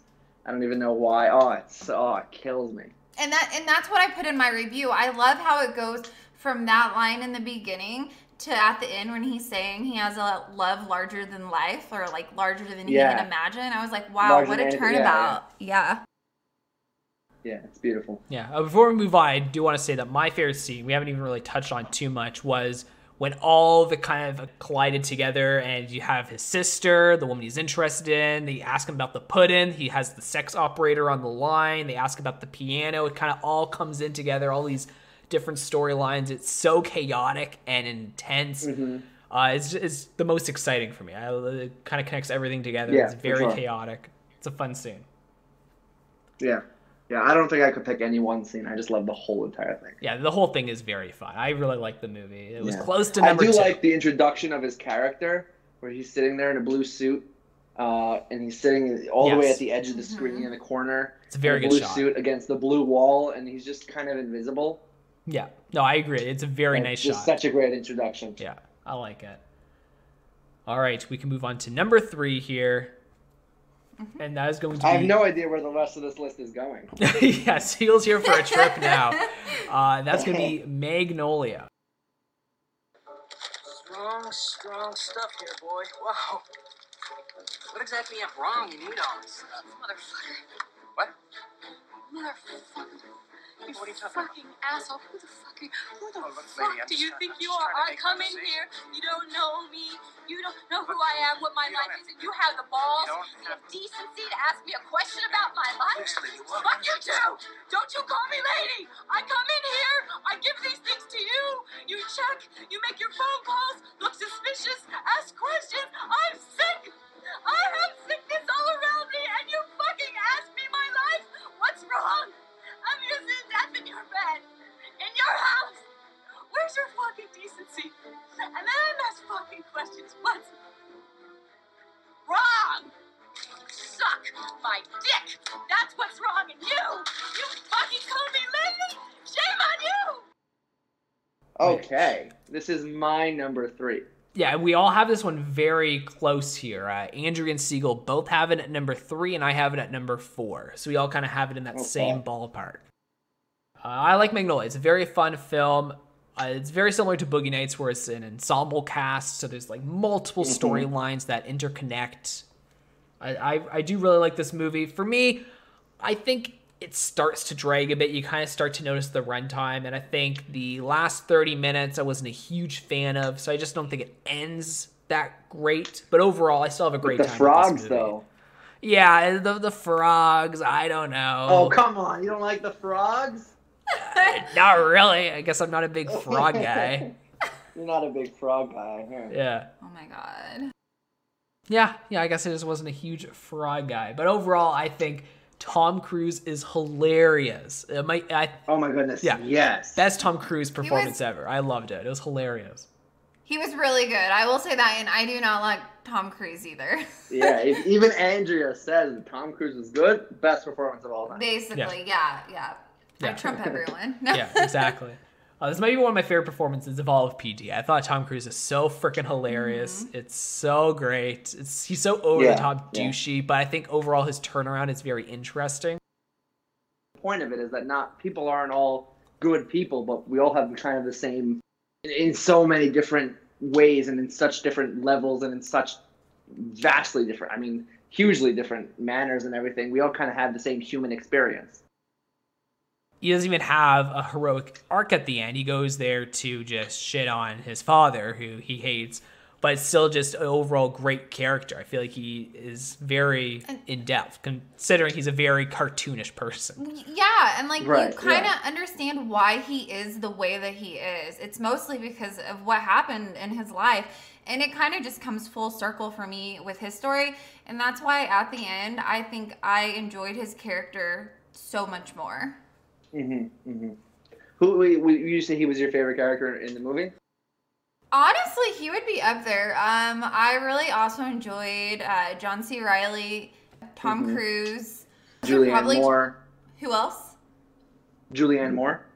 She was good as well. Oh yeah, she- hers The actually. scene in the scene in the pharmacy. Oh, it's so good. Yeah, I, she'd be my third favorite character. My first was Tom Cruise, but my second one would have to be William Macy. I thought him being Yes, a successful child character, Yeah. and then now living in a reality where he's no longer successful, and his struggles with that realization is really Yeah. interesting. I The love first, it's funny. The first time I saw it, I thought that kid was a younger version of him, and it kept being flashbacks. Oh. Oh, oh, did you? It is kind of interesting how they turned those two storylines around, where there actually was a kid on the game show, but then th- there Yeah. was him that and held also the they had a story about the kid on the game show and the game show host, so it was just a whole. Yeah. It really tied everything. There was Yeah. no character that was just kind of there. Every character was a big deal. Yeah, connected somehow. And actually, I agree. John C. Reilly was really good. Him and Macy connecting near the end was really fun. Yes. Yeah. Um, the scene with with I mean John C. Reilly and the kid uh, rapping. Yes. Yeah, yeah, that was Oh my fun. god. so much fun. Yeah. No, I thought Macy's struggle with his reality was really fun. Philip Seymour Hoffman, uh, definitely one of his lesser crazy roles, but was still a very fun side character You to the film. I liked him. I liked him in this. I he was he was fairly normal, and you know he went the extra. Well, he was a really. I mean, yeah, he's probably the least likable human being in the film Oh, you think? really? I thought in it terms was. of in terms of what he what you find out about him at the end, What do Wait, we are find out talking about him the same- necessarily? are we talking about the same person? where he molested his daughter. no, that that was No, no, Philip no. Baker. That was Yeah, Philip Phil Paul Baker. Baker. oh wait, who'd you say? oh, Philip Seymour Hoffman. We're talking about Philip oh, Seymour Oh, Seymour I heard Hoffman. Philip, and then I didn't hear. Oh, sorry. Oh, sorry, I okay. I heard Philip Hoff. Oh, then I okay. thought- Oh. yeah, okay. Sorry, sorry, sorry. Yeah, yeah. I was Yeah, actually. no, for sure, for sure. I was gonna call that out. Like I love Philip Baker Hall, but this is the one role I literally couldn't. Yeah. I couldn't do. Yeah, I didn't like him. Yeah. No. Yeah, the twist He was, just well, that was- horrible. yeah, that was, and then he's like, I don't remember. Oh my god. Ugh. Yeah, daughter's being an ass to him and she's not being she's Yeah. being a bad daughter and really it's because he's just such a bad bad person Yeah. yeah. No, I agree. The twist of what he did was horrible, and uh, that's why I don't like the frogs. They uh, prevented him, him from killing himself.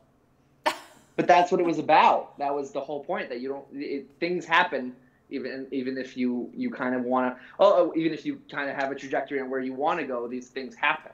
Yeah, And I think it was interesting that this is the only film where PTA's voice is is featured. He's the narrator at the beginning and the end. oh, I didn't know that. Wow, I love I love the opening of this. That was probably one of my oh favorite parts. oh my goodness, parts. yes. The opening's The crazy. scene with the guy jumping off the building Yeah. and then his parents. Oh my goodness, best scene.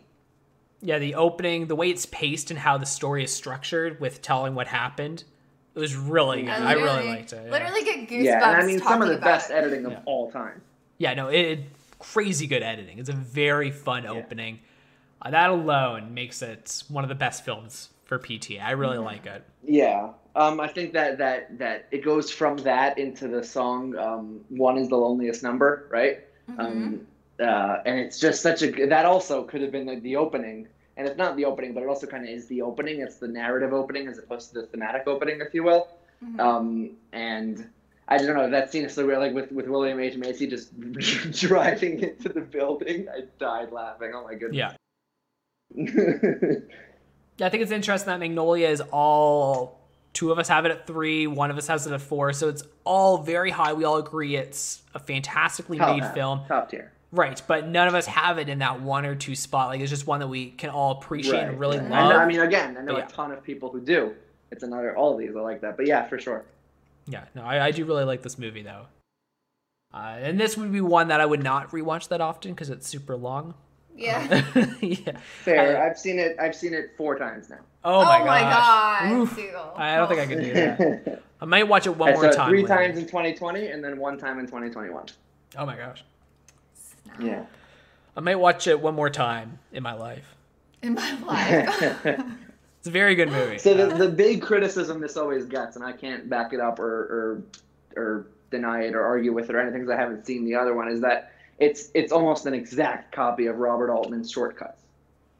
oh, I haven't seen that yet. So No. yeah, so I I, I want to see that uh, at some point. Do frogs also fall from the sky?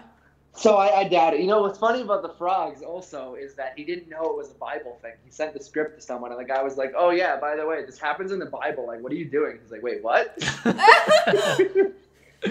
That's funny. so then, so then, my other question: Were the 82s on purpose? the 82s. Yeah.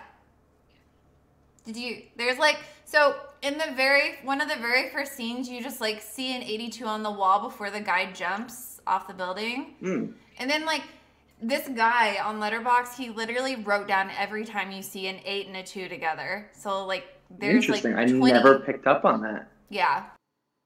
Yeah, we picked up on a few, but we didn't definitely didn't see like the 2082s hidden no. throughout the film. Interesting. I thought Yeah. it was. And cool. then according to Andrea, the uh, 82, it's like 8-2 for a Bible verse. Was that what it was? Well, that's what they said, but I highly do- I don't know if it is though because like you just said that he didn't even know about the frog, so I don't know if that's someone's wild Right. take. But that would be a right. Yeah, because then the eight, Maybe someone told him about this Bible verse, and he's like, "Wanted." I don't know what what Bible verse. the verse is about how there will be a moment that will rain upon Yeah. the world, and On it is frogs. yeah, Oh, it is uh, maybe he foreshadows the included that after he found out that the frogs were the Bible. Possibly, yeah, because it foreshadows the frogs. Yeah, Right. That's interesting. Oh, I love that. yeah, it, it is really cool. And there's like 20 different times where 82 is hidden in the film. Uh, we noticed, I think, like two or three of them. So uh, we re- uh, Mm-hmm. we noticed the first one because it was kind of obvious, and then the rest of them are pretty well hit. Fascinating. I love that so much. Yeah, yeah, it's just really cool how they. I bet that. Altman didn't do that. No, I'm just kidding. yeah, that's right. I think Angel's trying to pull up the verse here. Uh, I can't find. I thought it was like really close to the top. All right, so here, Angel pulled up the verse here. Uh, the verse, according to this, it's Exodus 8 2. And it is, And the Lord spoke unto Moses, Go unto Pharaoh and say unto him, Thus saith the Lord, Let my people go, so they may serve me. And if thou refuse to let them go, behold, I will smite all ye borders with frogs. Fun. Yeah.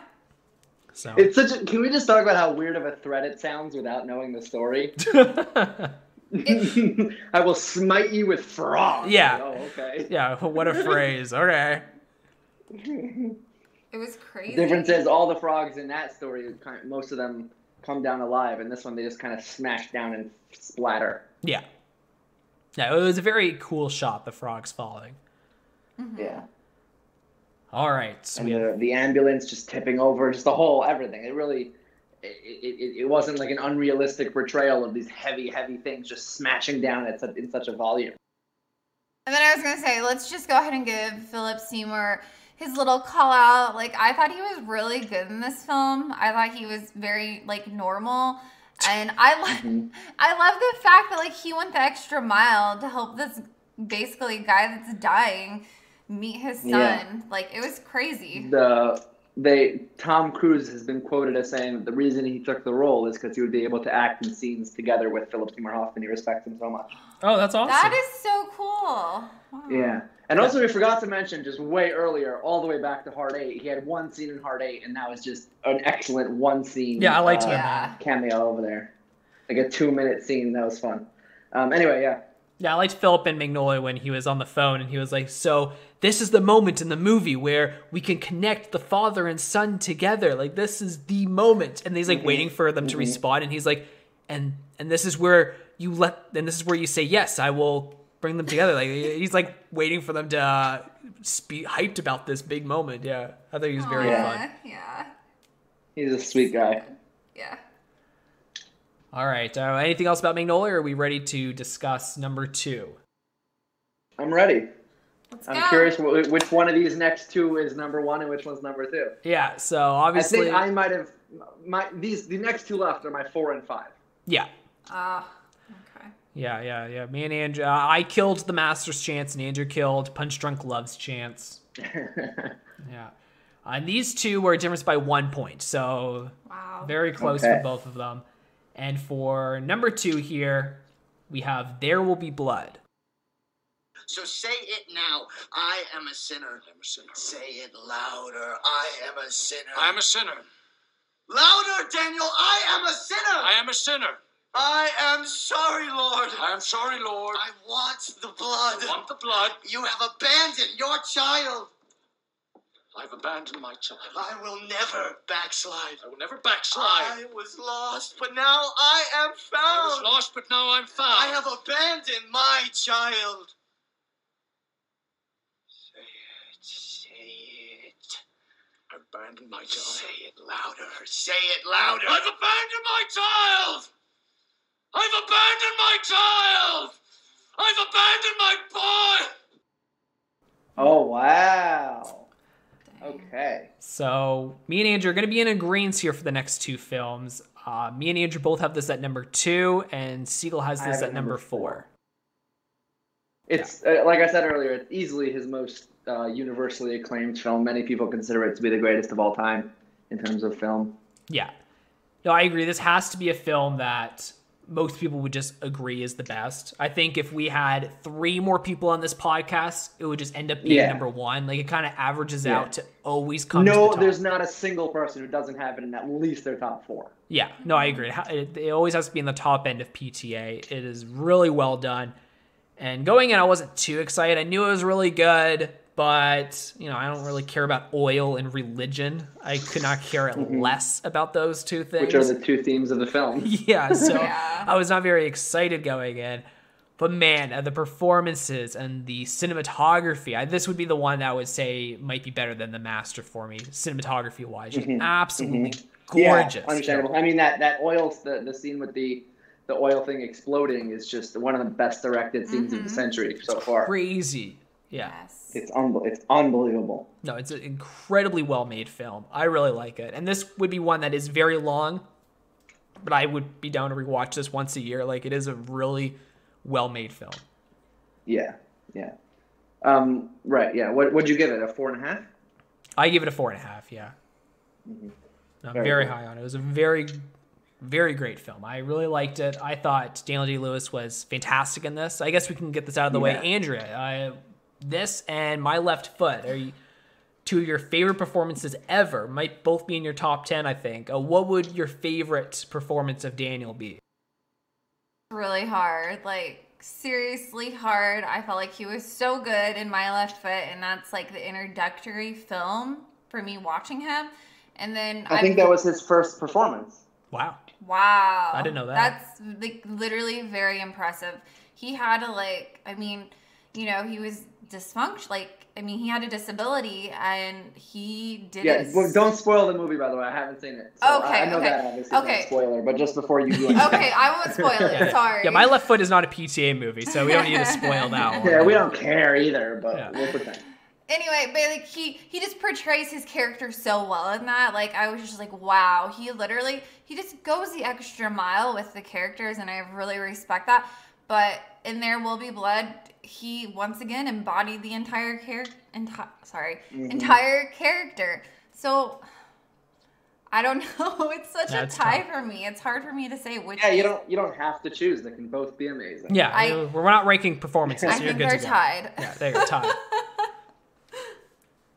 yeah, I, I think Daniel Day Lewis. This might be one of the best performances ever for me. It was electric. It was so great. Uh, the m- drinking the milkshake at the end. It was just hilariously like Yeah, oh animated. goodness. was so much fun. That that whole ending was just so chaotic and fun.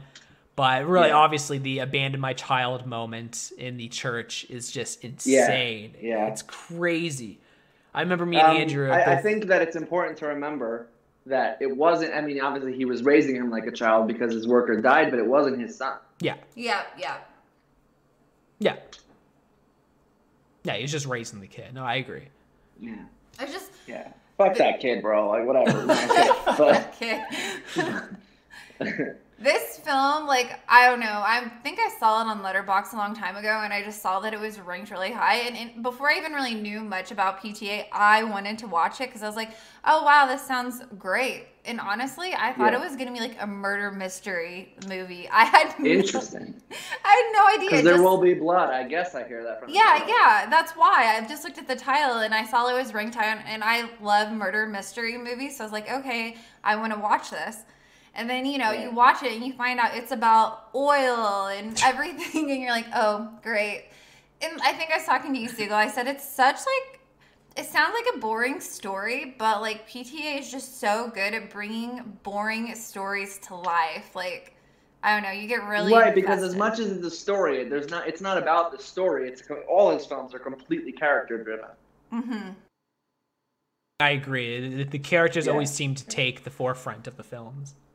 Right, and it's it, it, and it's a character decision that moves the plot forward more than it is a plot point or a story beat. It's always a, a, a reason for, from the character's emotions or that the character wants to do or does or whatever. It's never because the story happens. It's because the character does something. Yeah. And something that I thought was very fun about the film is the battle of power between mm-hmm. religion and oil, like industrial like wealth against loyalty and faith. So I thought that it was very interesting to watch him and then I forget the Paul- act, the character's Paul name, but yeah, Paul Paul Dano. Yeah, the two of them were so interesting Eli to watch. Sunday. Eli Who's Sunday is Oh, that's name. the character's name. Okay, yeah. But I thought the uh, I thought the two of them Um, were so and I also fun. think it's interesting to note that in that battle of power, it's also a power of the men because both of those people are using their Mm-hmm. um, their respective paths in life to just gain personal power. Mhm. Yeah, no, I thought it was really And- cool. I loved at the end of the film whenever basically Daniel Day Lewis points that out to Paul that like, hey, you're doing the same thing as me. You're not better than me. Yep. It was Right. great. Yeah, yeah. Yeah, they both are using their power over the people to gain more control. No, it was. I do have one very minor flaw with the film, and I, Mm-hmm. to this day, it, it's inexplicable to me why on earth PTA chose to do this. Hmm. But Okay. Paul Dano was cast as both Eli Sunday and Eli Sunday's brother, and I have no idea why they didn't just cast a different actor. It's so confusing. Yeah, at first, yeah, uh, I know what you're talking about because me and Andrew It's so thought that they was the same person too. It's just it, they look very different if you put them side to side, but they're not on screen within the same hour of each other. So you see one of them, then an hour later you see Paul Dano again. You're like, oh look, it's him again. But it's not the same guy at all. But you just it, it I don't understand why he did that. I didn't even. Pretty I actually didn't even realize that. Did we talk about that when we were watching it? We thought it was the same character at first because it's the Oh. same person. wow. Yeah, it was very weird. I noticed that as well. I don't really understand it, but you know, uh, Yeah, it works. Whatever. Yeah, works for me. Um, Who am I to question the great PTA? You know. Yeah, yeah. Who am I to question PTA? Exactly. Uh, one thing that I did love was Daniel Day Lewis takes Paul Dano and shoves him in the dirt and just insults and is just completely tearing this guy apart. And it's to show that Paul that Daniel is the one in power in this situation. And then Dano goes back to the house to have some food with a family. And he takes the father of that family and shoves him down on the ground. It's to show that they're kind of mm-hmm. bringing this power down to those below them because they want to feel powerful. Right. Right. It was cool how he kind of brought Yeah. the same issues back. How did you feel about the opening of the movie, the first 15 minutes where it's just him? Um, what I have to say about it is that it was kind of like it was him down in the oil and the thing. He was working as a, a lowly, he wasn't like a big guy yet or anything. And you see him doing it. There's it's wordless completely um, for the first 15 minutes. There's no dialogue, no anything. And then you see him and he falls down and it's so painful. And he breaks his leg, right? And then it, it establishes uh, just how far away the town is but it doesn't show him traveling to it. It just then shows him back in town, somehow having gotten there with his broken. It just shows how determined he is um, to to get there and, and to and to succeed in his own self. It, he he somehow made it all the way back. Yeah, no, I thought his determination to be in power was pretty interesting in the film. How he even sends his son off because he wants to start doing oil, and just because that's a threat to his power, he gets rid of it. Like he's a very intense guy. Yeah, yeah. He's completely um, Driven by power. selfish and egotistical and, and all those things. I think I think that's the real point for me when I realized, wow, Daniel Day Lewis is an asshole in this. Like, whenever his son like flies back and like his hearing's gone, and then he just realized, wow, this kid, this kid's a nuisance to me now, and he And his hearing's gone because he's in this in a scenario and an environment where children shouldn't be. Yeah, exactly. It wasn't even his fault. It was Daniel Day Lewis's fault, and that just blew my mind. You could really see how selfish he was. Yeah. How un how uncaring he was. Yeah, and just completely driven for his own uh, power and success.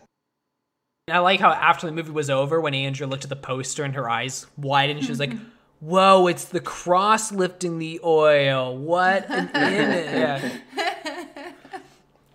Yeah, I'm so smart. yeah, yeah, she's very high on that poster. I love it. I don't think I ever noticed that. I Oh, no? really looked at the poster. Oh, look at that. Yeah, yeah. Oh, I love that. PTA. I mean, really I'm cool. telling you. I'm telling you. telling you that guy. PTA made that poster That himself. Yeah. he did totally make it. He drew it. While his wife was getting him the soup when he was in bed, sick, he was drawing that poster. I love it. Yes. All right. Uh, anything else we want to say about There Will Be Blood? You got any other favorite scenes here? um, I, I, I, yeah, I have a lot to say, but nothing specific or anything like that. It was one of those movies I could just talk about for hours and hours, just going and delving into each character and their motivations and what it means for their environment and all that. But yeah, I think we discussed, uh, we went, we went through the basics and the most important part. Yeah, there's a lot to discuss about this film. There's just so much involved. And I mean, if anyone cares what I gave it, I actually I only gave two PTA films five stars, and this was one of them. Is the other one the next one? Yeah. Oh wow. Yes. Okay. Yes. So this is all your fault. This ranking. Yeah. have- so I don't know if you've ever listened to our other rankings, but the 2020 ranking podcast for films was my fault too. Yeah, Andrea always kills the ending. I don't know how she does it. She manipulates it. Well, I wouldn't say kills it. I, I think any any at this point would be. No, no, I'm kidding. Yeah. Yes. I just think it's funny that I did both that way because because his brother was like, "What did she do?" Yeah, my brother was not happy. Yeah. I've got Kajillionaire in my top three, so look at that. Oh my god. Oh, it's in my top ten, but not my top three. Woo woo. That's how it's done. Woo woo. Wasn't there something we wanted to bring up about that? I feel like I made a comparison. You're like, we should tell Siegel on the podcast. Uh, It was about like people not really ever being loved. What movie did we watch? what? Are we talking about Siegel with that? No, if you like, you guys both like. Oh my god, you have to. That's I not. don't, that's all I heard. I don't, Jesus, Jesus. No, I I'm trying to think what the other film was because we were comparing. it. I was like, because you were like, well, yeah, me and Siegel both like Kajillionaire. or whatever. Maybe Punch Drunk Love. Yeah, yeah, that was it. That was it. It was something about Punch Drunk Love. Yeah. Okay, yeah, yeah, I think that was it. Yeah, we were saying how Punch Drunk Love and Kajillionaire are both about two individuals that aren't used to being love and being like alone. And they're both like mm-hmm, weird mm-hmm. love stories that are unconventional, and Andrew doesn't like either of them, but we like them both. oh no. Well, I like Punch Andrew's Drunk Love. Andrew is just too loved. She can't connect to it. That's right. I do like Punch Drunk Love a lot more now than I like Kajillionaire, Yeah. though. I will say that. You just gotta watch Kajillionaire three times. That's it. I have to watch it two more. Two more. All right. Have you seen it? Have you rewatched it, Quinn? I've seen it twice, yeah. Yeah. Cool. Yeah, Andrew convinced her mom to buy it, so now uh, I can watch it off my off her mom's account. Oh, fun. I saw it with Sam. We watched it on, on video call together. Well, that's awesome. That'd be a good one to watch. Yeah, he didn't like it that much, and I loved it. I love it. It's a good one. All right, so we can move on to number one here. We have Boogie Nights as our favorite PTA film. How old are you, Ed? 17. 17 year old piece of gold. Yeah, right. Why don't you come back to the table? I I mean, I do know you. I know who you are. I mean, I'd love to come back to your table for a drink, and obviously you're not full of fun. Dog. Yeah, but I just couldn't walk out on Maurice. I'm really sorry.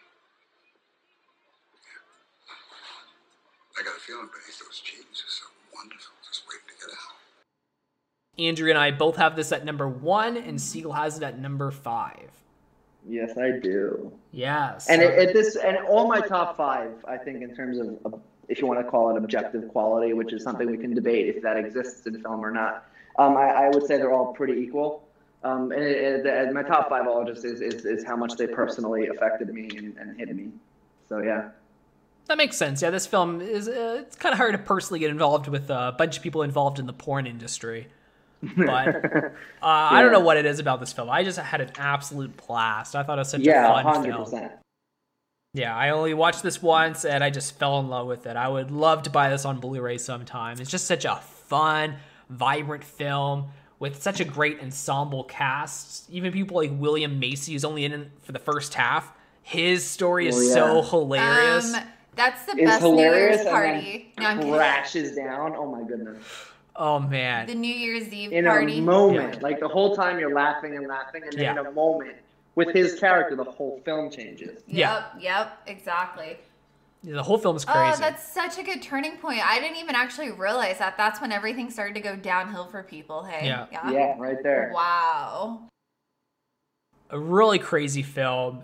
It's one that really, for me, Magnolia kind of starts quieting down near the end and kind of loses the momentum. This one, I feel like it just keeps going. It just the Yeah, I chaos mean, this one ends with the with the craziest shot in the whole thing is the last shot. yeah. Uh, Oh my god. Yeah, yeah, it was a great shot. I feel like I messaged it's wonderful. Siegel after that and I was like, holy shit. Oh my god. What Yeah, is no, going on? fun. I did think that was hilarious. It was very similar to weird comparison to a, my favorite PTA movie, but similar to the Simpsons movie where Bart is naked for the entire time and everything's covering his wang the entire time during the movie until at the very end of the shot it just zooms in on the wing and that's it as like a joke that in the Simpsons movie? yeah have you not seen it I have not. it's no. the same joke where they all these crazy stuff keeps coming in the way to cover the wang I feel like that's, Yeah. that's a clear Boogie Nights reference. It, it must be. It mu- obviously, it would be because it it does everything to cover it, and at the very end of the scene, it does everything to cover everything but the wing, so it forces you to look at it. That's Like it was such a funny joke, and that's what this film is for the entire time. You don't see it, and it's left to your yeah, I- imagination. I, saw a Letterboxd review Yeah. that wrote uh, it was by some girl. I don't know. I don't remember who. She was like, "Only PTA could make me feel this straight." like desperate to see it. Like, yeah. No, it was very funny. I thought it was a very fun ending because it was kind of just a joke that they've been hinting at the entire Yeah. film. I, I loved it. It's a very You fun know, movie. So like whenever I asked Siegel what like he thought my favorite movie would be, he actually said Boogie Nights. And Yeah. when I first started watching it and I was like, this is about porn. Why would Siegel think I would love something about porn? How do I come off to him? And then I started watching it and I was like, holy shit, I love this. This is like literally a masterpiece. I was like, yeah, so you were 100% correct with your guess. Siegel knows what's up. Yes. Yeah, I think at the moment this is in my top 20 of all time. Oh wow, nice. Yeah, no, I really love this film. I think Yeah. it's so much fun.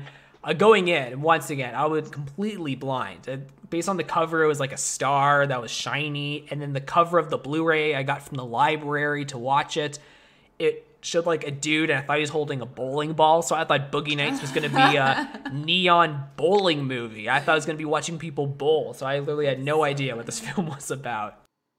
I just thought all the characters were really fun. Uh, definitely Mark Wahlberg's best performance. I don't really oh, like him. absolutely. Yeah, Yeah. my, my one of my better joke reviews on Letterboxd was for this movie. Um, I wrote, "Why does it make so much sense that Mark Wahlberg began his career playing, playing a literal jerk off with the acting talents of a porn star?" Makes sense. Yeah, it felt very natural. Yeah. It absolutely did. yeah and I- and uh, Don Cheadle, I thought this might have been my favorite performance of him. I thought his character was really great. Yeah, yeah. I love the scene where, where the first time you see them, they're, they're shooting a scene, um, and just all the people are like from behind the cameras, they're like just turning around, like whoa, and their eyes are big, and they're like not even focusing on their work, just staring at his wang. Yeah, yeah. Philip Seymour Hoffman in that scene was hilarious.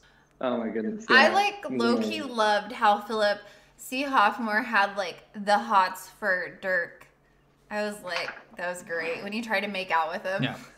No, everybody in this film was great. John C. Reilly like was perfect in this film. I think that's my favorite performance of his. Like this film seemed like everybody's shining moment. It was everybody's best work, and it was an ensemble mm-hmm. cast. I haven't- And PTA was 26.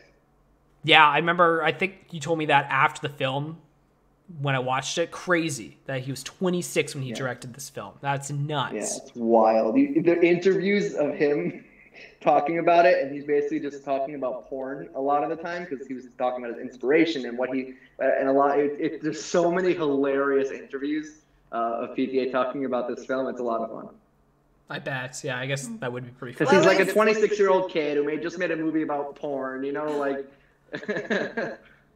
Yeah, it's crazy. It's it's a wild film. You would not think you would like it, but it's for some reason just super relatable or just super wild to watch all these weird characters interact. Mm-hmm. Yeah, I- I think it is relatable in a lot of ways because it, again, it's very it, that the the it, as much as it's about he uses the porn industry, it's another one. It, it's completely a character film, and it's Yeah. completely maybe the main characters uh, about the rise and fall and whatever. But you have Philip Seymour Hoffman struggling with what he's struggling with, and you have John uh, what's his name? You have John C. Reilly struggling with what he's struggling with, and, and William H Macy struggling with that, and, and they're all just having human struggles on the side of this big adventure that they're all part of in, in making movies or, or porn movies specifically. But that's really just the, the that's the main theme of the film. But it's not what the whole film's about. Yeah. Yeah, like the elevator pitch is a bunch of people are working on porn, but the real story is all these people's struggles on the side Right, of this right. overall story, and that's what makes it fun. Uh, even Julianne Moore, I think this might be my favorite performance of hers. I thought she was very fun. I really liked her character. Hmm. So the thing you keep saying that these are your favorite because a lot of these performances, specifically John C. Reilly and Julianne Moore, I think I prefer them in. I like them a little bit more in, in Magnolia. I was about to say that too. I think I definitely like Julianne Moore more in Magnolia myself.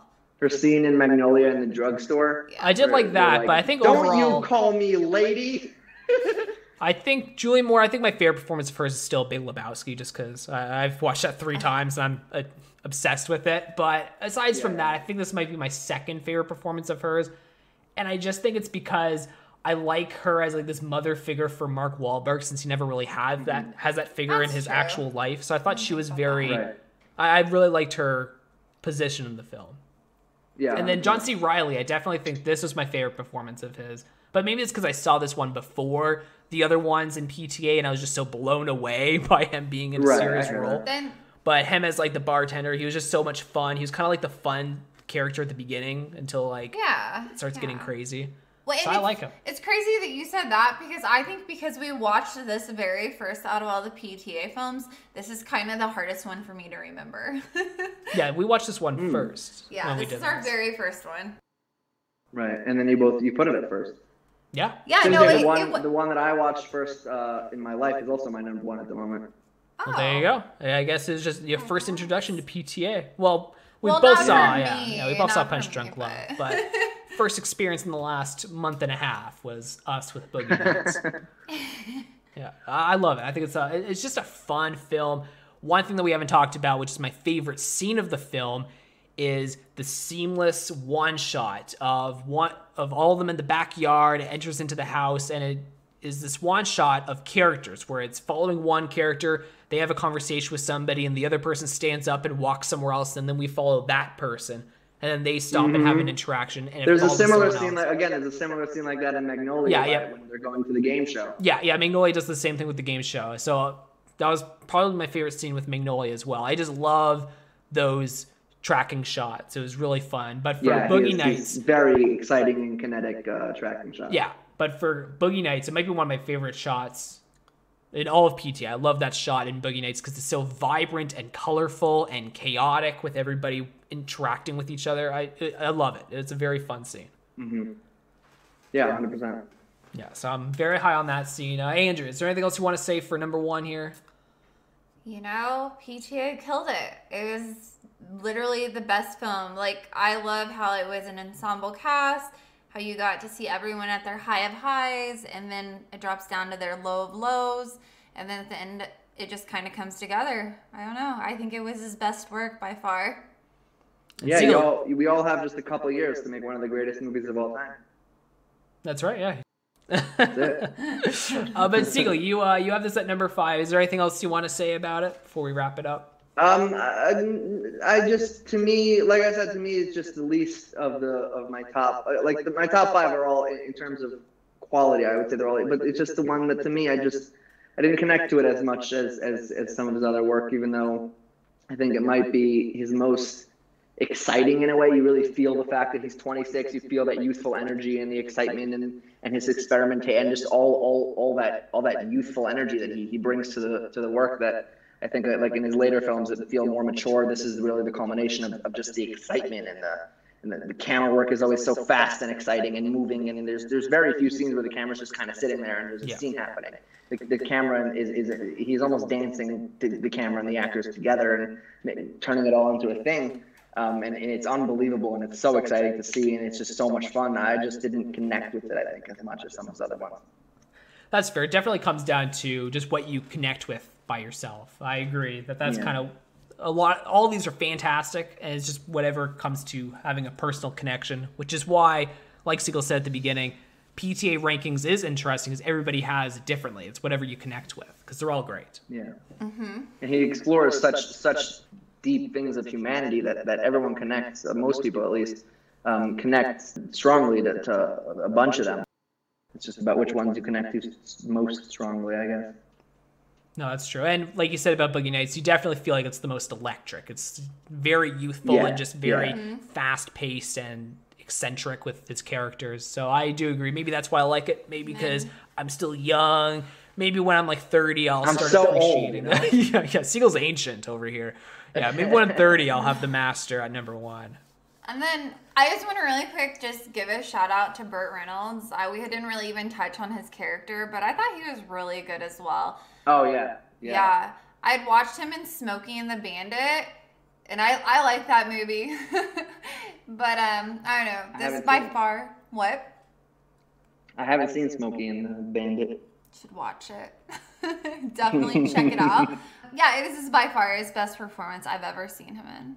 He's really good. I think this is the only PTA podcast where Smokey and the Bandit gets recommended. That's right. it's such a weird recommendation. Yeah. Um, yeah, I haven't seen Smokey and the Bandit because it's not a Fincher or PTA film, so I have no reason to watch it. Yeah. oh, sorry. Yeah. Like, I can't do a podcast on Smokey. Are you into Tarantino? Uh, I have only seen two of his movies, so Oh, interesting. I mean, yeah, I- I'd expect you to be super into him. yeah. But but uh, I I own half his filmography. Like I own a bunch, I just haven't seen them. I just bought like two more of his a few days ago on Blu-ray, so I should start. I'll be watching them soon. Okay, awesome. I do think I'll like him because I love Pulp Fiction. Yeah, I so mean, I yeah. think I'd like him.